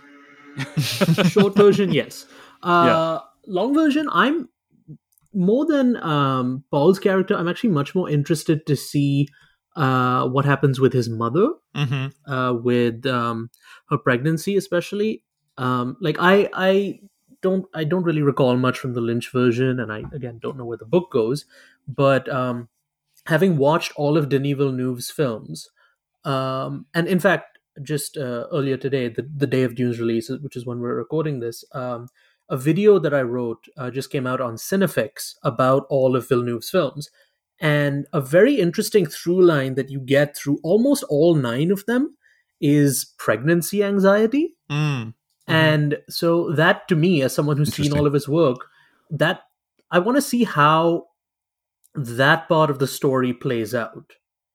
Like, Can you give an example, by the way, from one of his other movies? I just uh, having trouble thinking of one immediately. Even Sure. Blade Runner. Blade Sure. Runner was all about that. Oh yeah, Blade Runner, I guess. Blade Runner yeah. uh, Arrival is all about the question Mm. of you Oh, know, yes. the, the fear of losing a child even before you've had the child. Yeah. Uh, but going all the way back to his first film, August 32nd on Earth, it's uh, about a woman whose trauma leads her to wrestle with the decision of whether or not to have a child. Um, his second film, Maelstrom, is about something similar where a woman has terminated a pregnancy and she's sort of wrestling with uh, the sort of perceived moral fallout of that uh, in a very indirect way that sort of hints at like universal chaos and stuff. Uh, Polytechnique, which was about the Polytechnic massacre, even that ends up being about how uh, whether or not this woman is going to let her trauma define how she moves through the world and Mhm. she you know teaches her you know what what she teaches her future children when she finds out she's pregnant um Incendies that would be getting into like spoiler territory but again this pregnancy is a huge part of that yeah. um It's okay. I, and- we don't need to go through all the movies. I, I believe you. I believe you. I trust you. I trust you. basically every single one Yeah. So Yeah, presumably it will be a theme. Like if a part two gets made, it's likely a theme. It will become part of the movie, right? That theme. I hope so. Regardless of what the book does, I hope Villeneuve has something interesting to say with that. Because uh, total guesswork here, but something about it tells me that maybe there's something here that something within this part of the story that drew him to the project. I don't know. We'll, we'll see Hmm. what happens. Interesting. I, I'm just gonna say I agree with. I I don't remember if it was Devindra or Jeff that basically said like this person he fights is like a side character, basically, right? Yeah, he's a sub boss. He's a sub Just like, boss. this is a dude. So I would agree, and it felt like kind of incidental that the fight happens. Right? He's uh, my favorite part of the mo- one of my favorite parts of the movie is like Javier Bardem being like, "Please don't do this. Like we have so much stuff to do today, man. Like, yeah, yeah. Like you that's your seen big climactic scene is when one character's like, "We don't, uh, we don't got time for this. Come on, We pal." don't We, we gotta start this. walking, man. We got all this desert to clear. Yeah. And then there's a part where Javier Bardem's like, he's just toying with them. Man. It's just this is he's so he's so like uninterested in the outcome. Even it's, it's it felt like how a parent would talk to a kid, like, "Please don't have a tantrum right now. Like Yeah. we gotta You're we gotta go to embarrassing the store and you know." everybody's Um, watching us. Look, look. uh, but I'm just gonna say that I like throughout this movie, I was enjoying it so much that I basically started making peace with the idea that we'd never get a second part during the Uh-huh, movie. You know, uh-huh. like this is so good, I, and it's like, what if we never get a second part? But it's like it's okay because we still got this. You still know? got this. Now you know We what it's still like to be a Firefly fan, Dave, basically. Yeah. Indeed, indeed. But yeah, I I don't I didn't with that. mind it too much because I felt like I would not describe the ending as satisfying. I would Mhm. not say, "Oh man, they really wrapped up that story nicely," but I will say it was less abrupt than I thought it would be. Uh, you know what an abrupt ending is? The ending of The Matrix Reloaded, when Yeah. But you knew like- you were getting another movie. Six months later, you were getting another movie. Yeah, uh, Guaranteed. you saw trailers for it. They shot both of them already. I don't knew that. know that. that changes anything I'm saying though, because yeah, yeah, yeah. I feel like like just literally the way that movie you see the guy's Bane's face Mhm, and then smash cut to Rage Against the Machine. Mhm. Uh, and it's like, what? The, you you barely have time to even comprehend Yeah. what is going on But before at, the at movie's least a thing that happened, like a very important thing. Whereas here, it just feels like okay, Paul, Paul joins the Fremen. Right, exactly. He joins the freedom fighter, and then like That- who that's knows? it. Like who? kno- Maybe he's going to take over the thing, or he's probably you know he's probably going to be like the the white guy that becomes like the best one of them, or something. You know, like Mhm. or something. You know, something. There's but it's like. I can imagine what's gonna happen, and I then just let, let me You just say, guys, may I, I hate to. the uh, I hate the game the studio is playing with us right now because it, it does kind of feel like i- in the back rooms they're all like, yeah, yeah, yeah, we're we're gonna make another one. Don't worry about it, guys. But everyone's acting like, I don't know. Are we gonna see Dune Part Two? Wink. And then Rebecca Ferguson's like, I, I don't know. I got nothing going on next week or next year. Wink. it just feels it feels all very purposeful and planned in a way too. Um, I hope you don't like being it. toyed with. Is my I don't like being toyed with. To just be straight with me. I Yeah. I fundamentally disagree though with with your assessment, Dave. That like the the whole uh, I at least we got this Uh huh. because if we never get another one, I think this was a waste of time. I mean, Really? it's You enjoyed it. It's, it's gorgeous. It's amazing. It's incredible. But it's it's it's uh, not not a complete thought. Sure. Uh, yeah, I, I, it's true. It's true. It's uh, but I guess You- like you know what's you know what's funny? They kind of forced Jeff to watch a two and a half hour long trailer for the rest of the movie. That's so true. That's It's what true. it is. That's what's You know what? Je- Jeff hates Yeah. watching trailers. So Yes. I don't uh, watch them. So the I- fact that he watched this trailer uh, is notable. The Is thing I should also bring up is that I know I'm gonna, we're going to get a torrent of emails. Hopefully, I can head these off right now with this this with this anticipation of them. Uh-huh, we're going to get a uh-huh. torrent of emails of people who are like, "But every Marvel movie is just a setup for the next one." And Uh-huh, I, yep, they- so they- true. Yeah. So true. is- Well, no, Yeah. not like this. It's not. They're- They're like Babe Ruth out there planning their sequels ten years, you know, into Yes, the future. That's exactly, it. and it's they're not incomplete movie. It's not like if you don't ever watch the next Marvel movie, you didn't get a complete experience with the current one. Uh, I think just f- sort of fundamentally from a plot perspective, and Mhm. and I and you do. I mean, it literally is like, well, and then he walked further that way.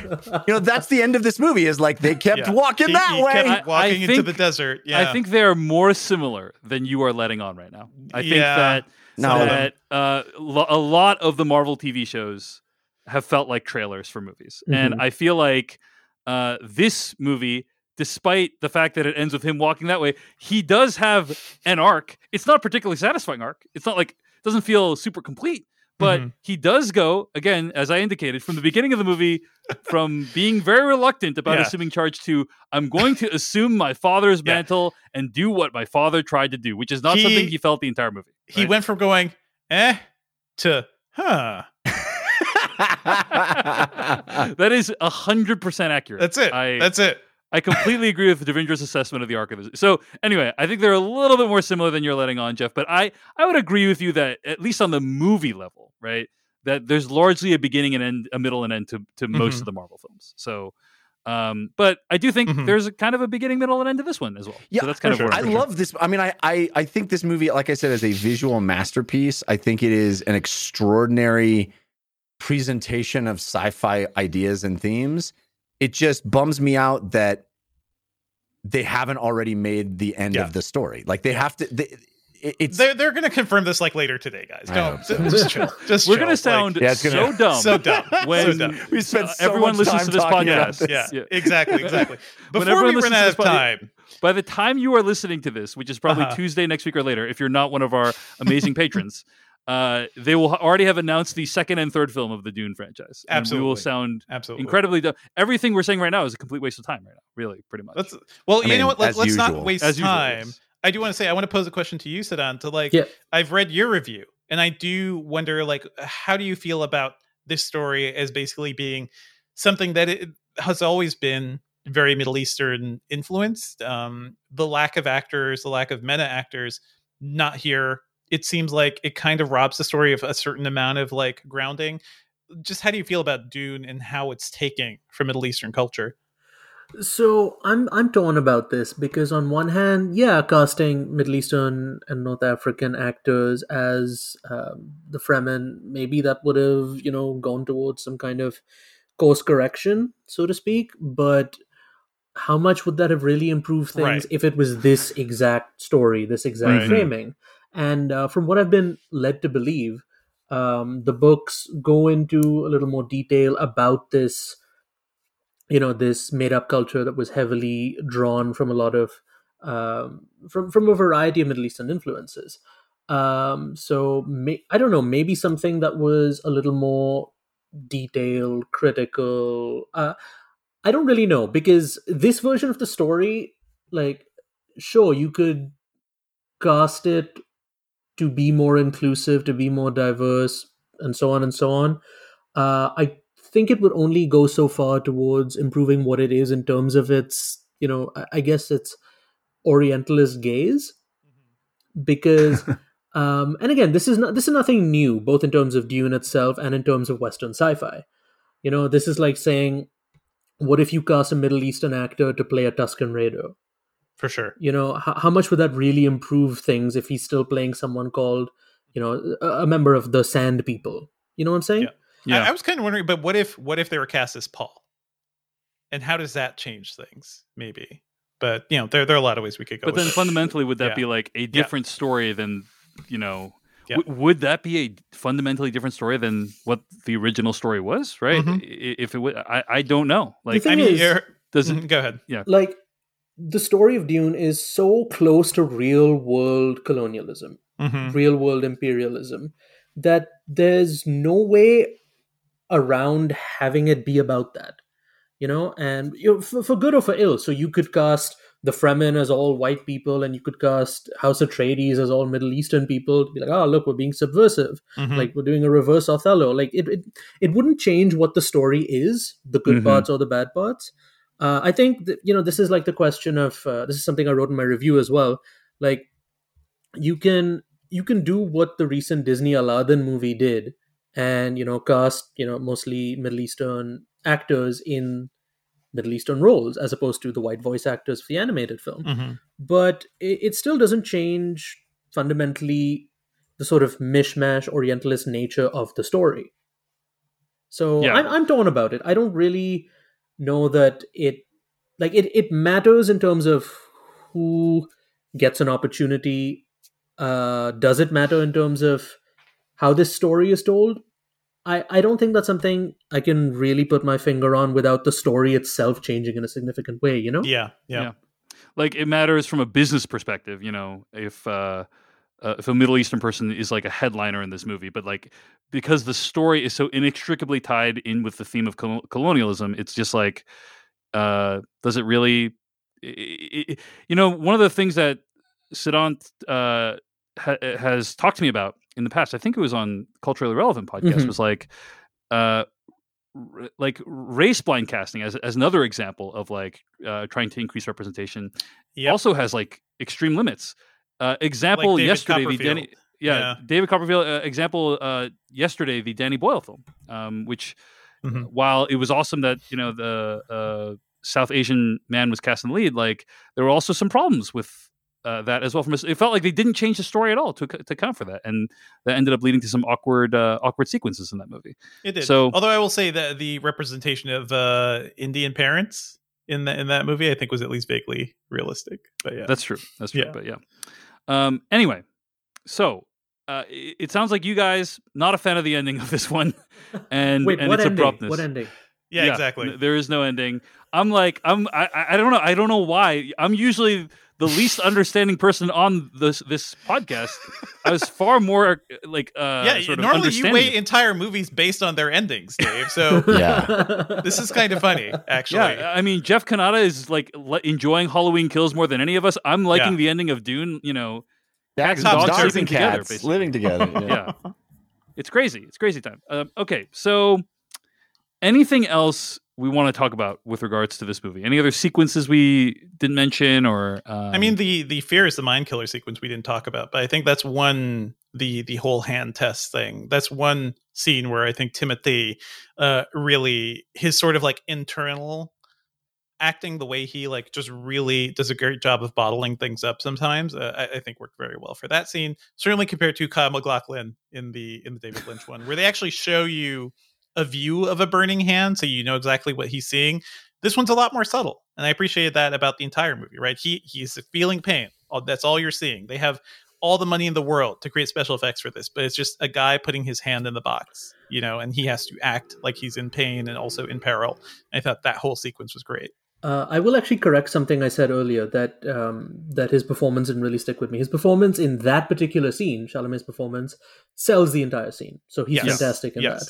Yes i agree i agree that's very good um i really thought the scene with uh, the two of them in the ornithopter while they were about to get like dumped into the desert was really tense and very well really done good and yeah he's like he needs to use the voice and he can't use the voice and then she uses the voice and So awesome. yeah And then she Just a- corrects him she, at Yeah. the end. Like, uh, so cool. She's like, just like a really cool well done sequence and yeah. and th- th- that's the thing about this movie in general is like there's so many things like what is the voice i don't think they ever sit down and explain what the voice is right they don't so explain anything But you they don't explain it they don't explain what the With voice is they don't explain what the shields are What's they don't explain on? yeah yeah and, and you her, just even her to, hand signals, like we get no explanation, but we just Mhm. understand that there's a way to communicate with your hand like Exactly.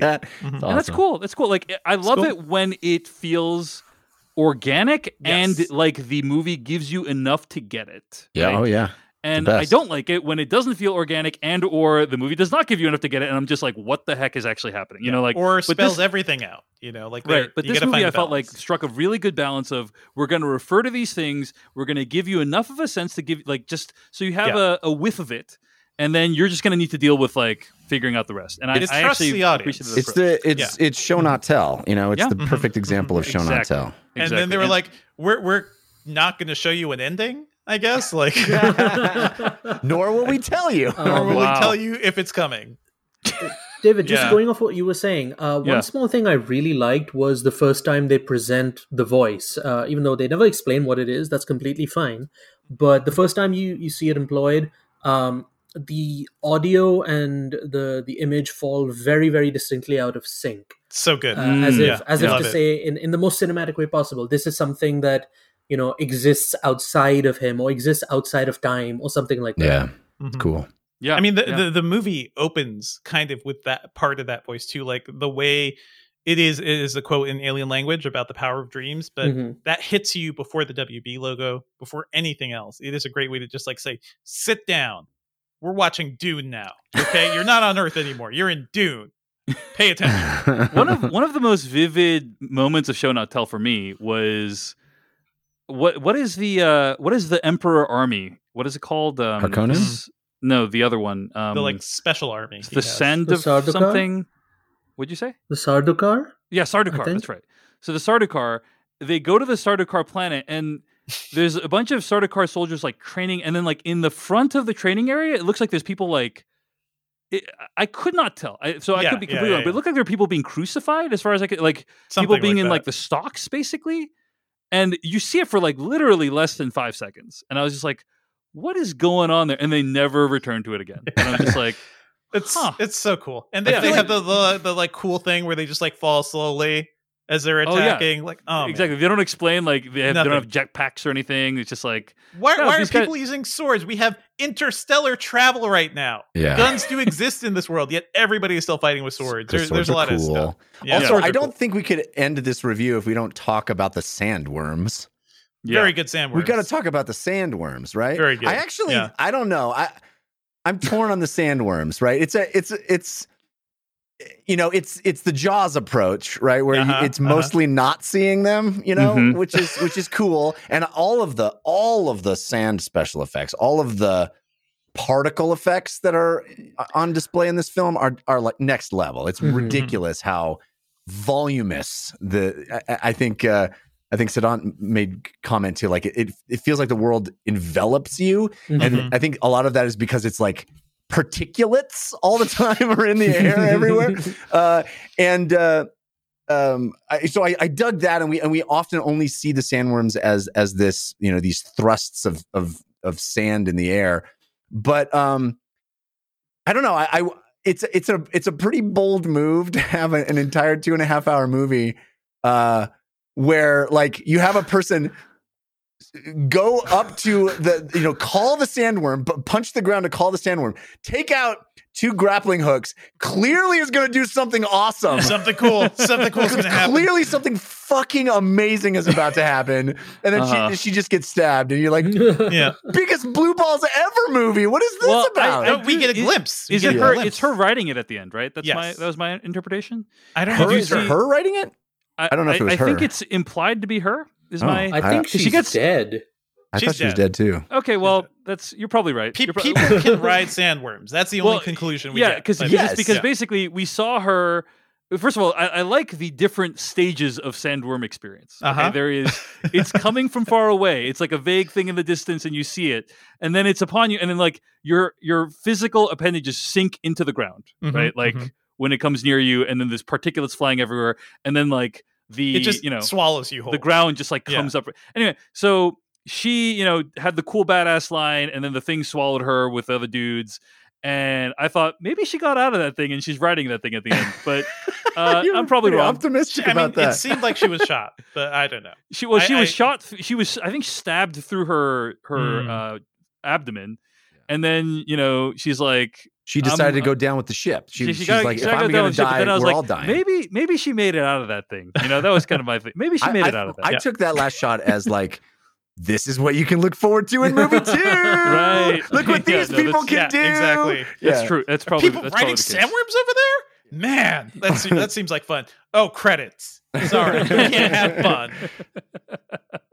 Wow, D- Devindra is Devindra is as bitter about I'm the ending of this movie as he was about them not cutting off Michael Myers' head in Halloween. Kills. That's, just so logic, very bitter. guys. It's just I, I got a lot of support on Twitter about this. all right, folks. Anything else, or shall we wrap it up? I, I I think we all really appreciated the movie in one way or another, um, and I appreciated it, even if they don't make a second one, Jeffrey. Yeah. So All right. Uh, anyway, let's let's wrap it up. At the end of the day, I do think it's very impressive that Denis Villeneuve made a movie. So you can find more episodes of this podcast at thefilmcast.com. Email us at slashfilmcast at gmail.com. Our theme song comes from adamwarrock.com. Our spoiler bumper comes from filmmaker and YouTuber Kyle Corwith. Our weekly plugs music comes from Noah Ross. This episode was edited by Beatty Zhang. Stay tuned to hear what we'll be discussing next week. In the meantime, Siddhant Adlakha, it's been a pleasure. Tell people where they can find more of your work, anything you want to direct people to.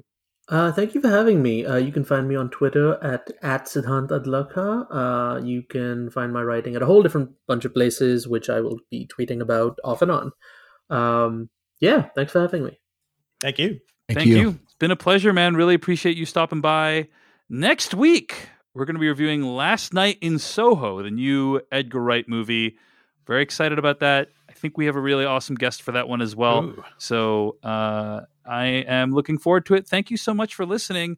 If you're a patron who patronizes this podcast at patreon.com slash film podcast, thank you for your support. Thank I hope you you. enjoyed this early review of Dune. And if you're not, uh, you're listening to it for free. So congratulations. You got it for free after the fact. Anyway, Consider, consider joining. yeah, consider joining. Consider joining. Uh, anyway, patreon.com slash film podcast. Thank you so much. We'll see you next week. Watch the movies,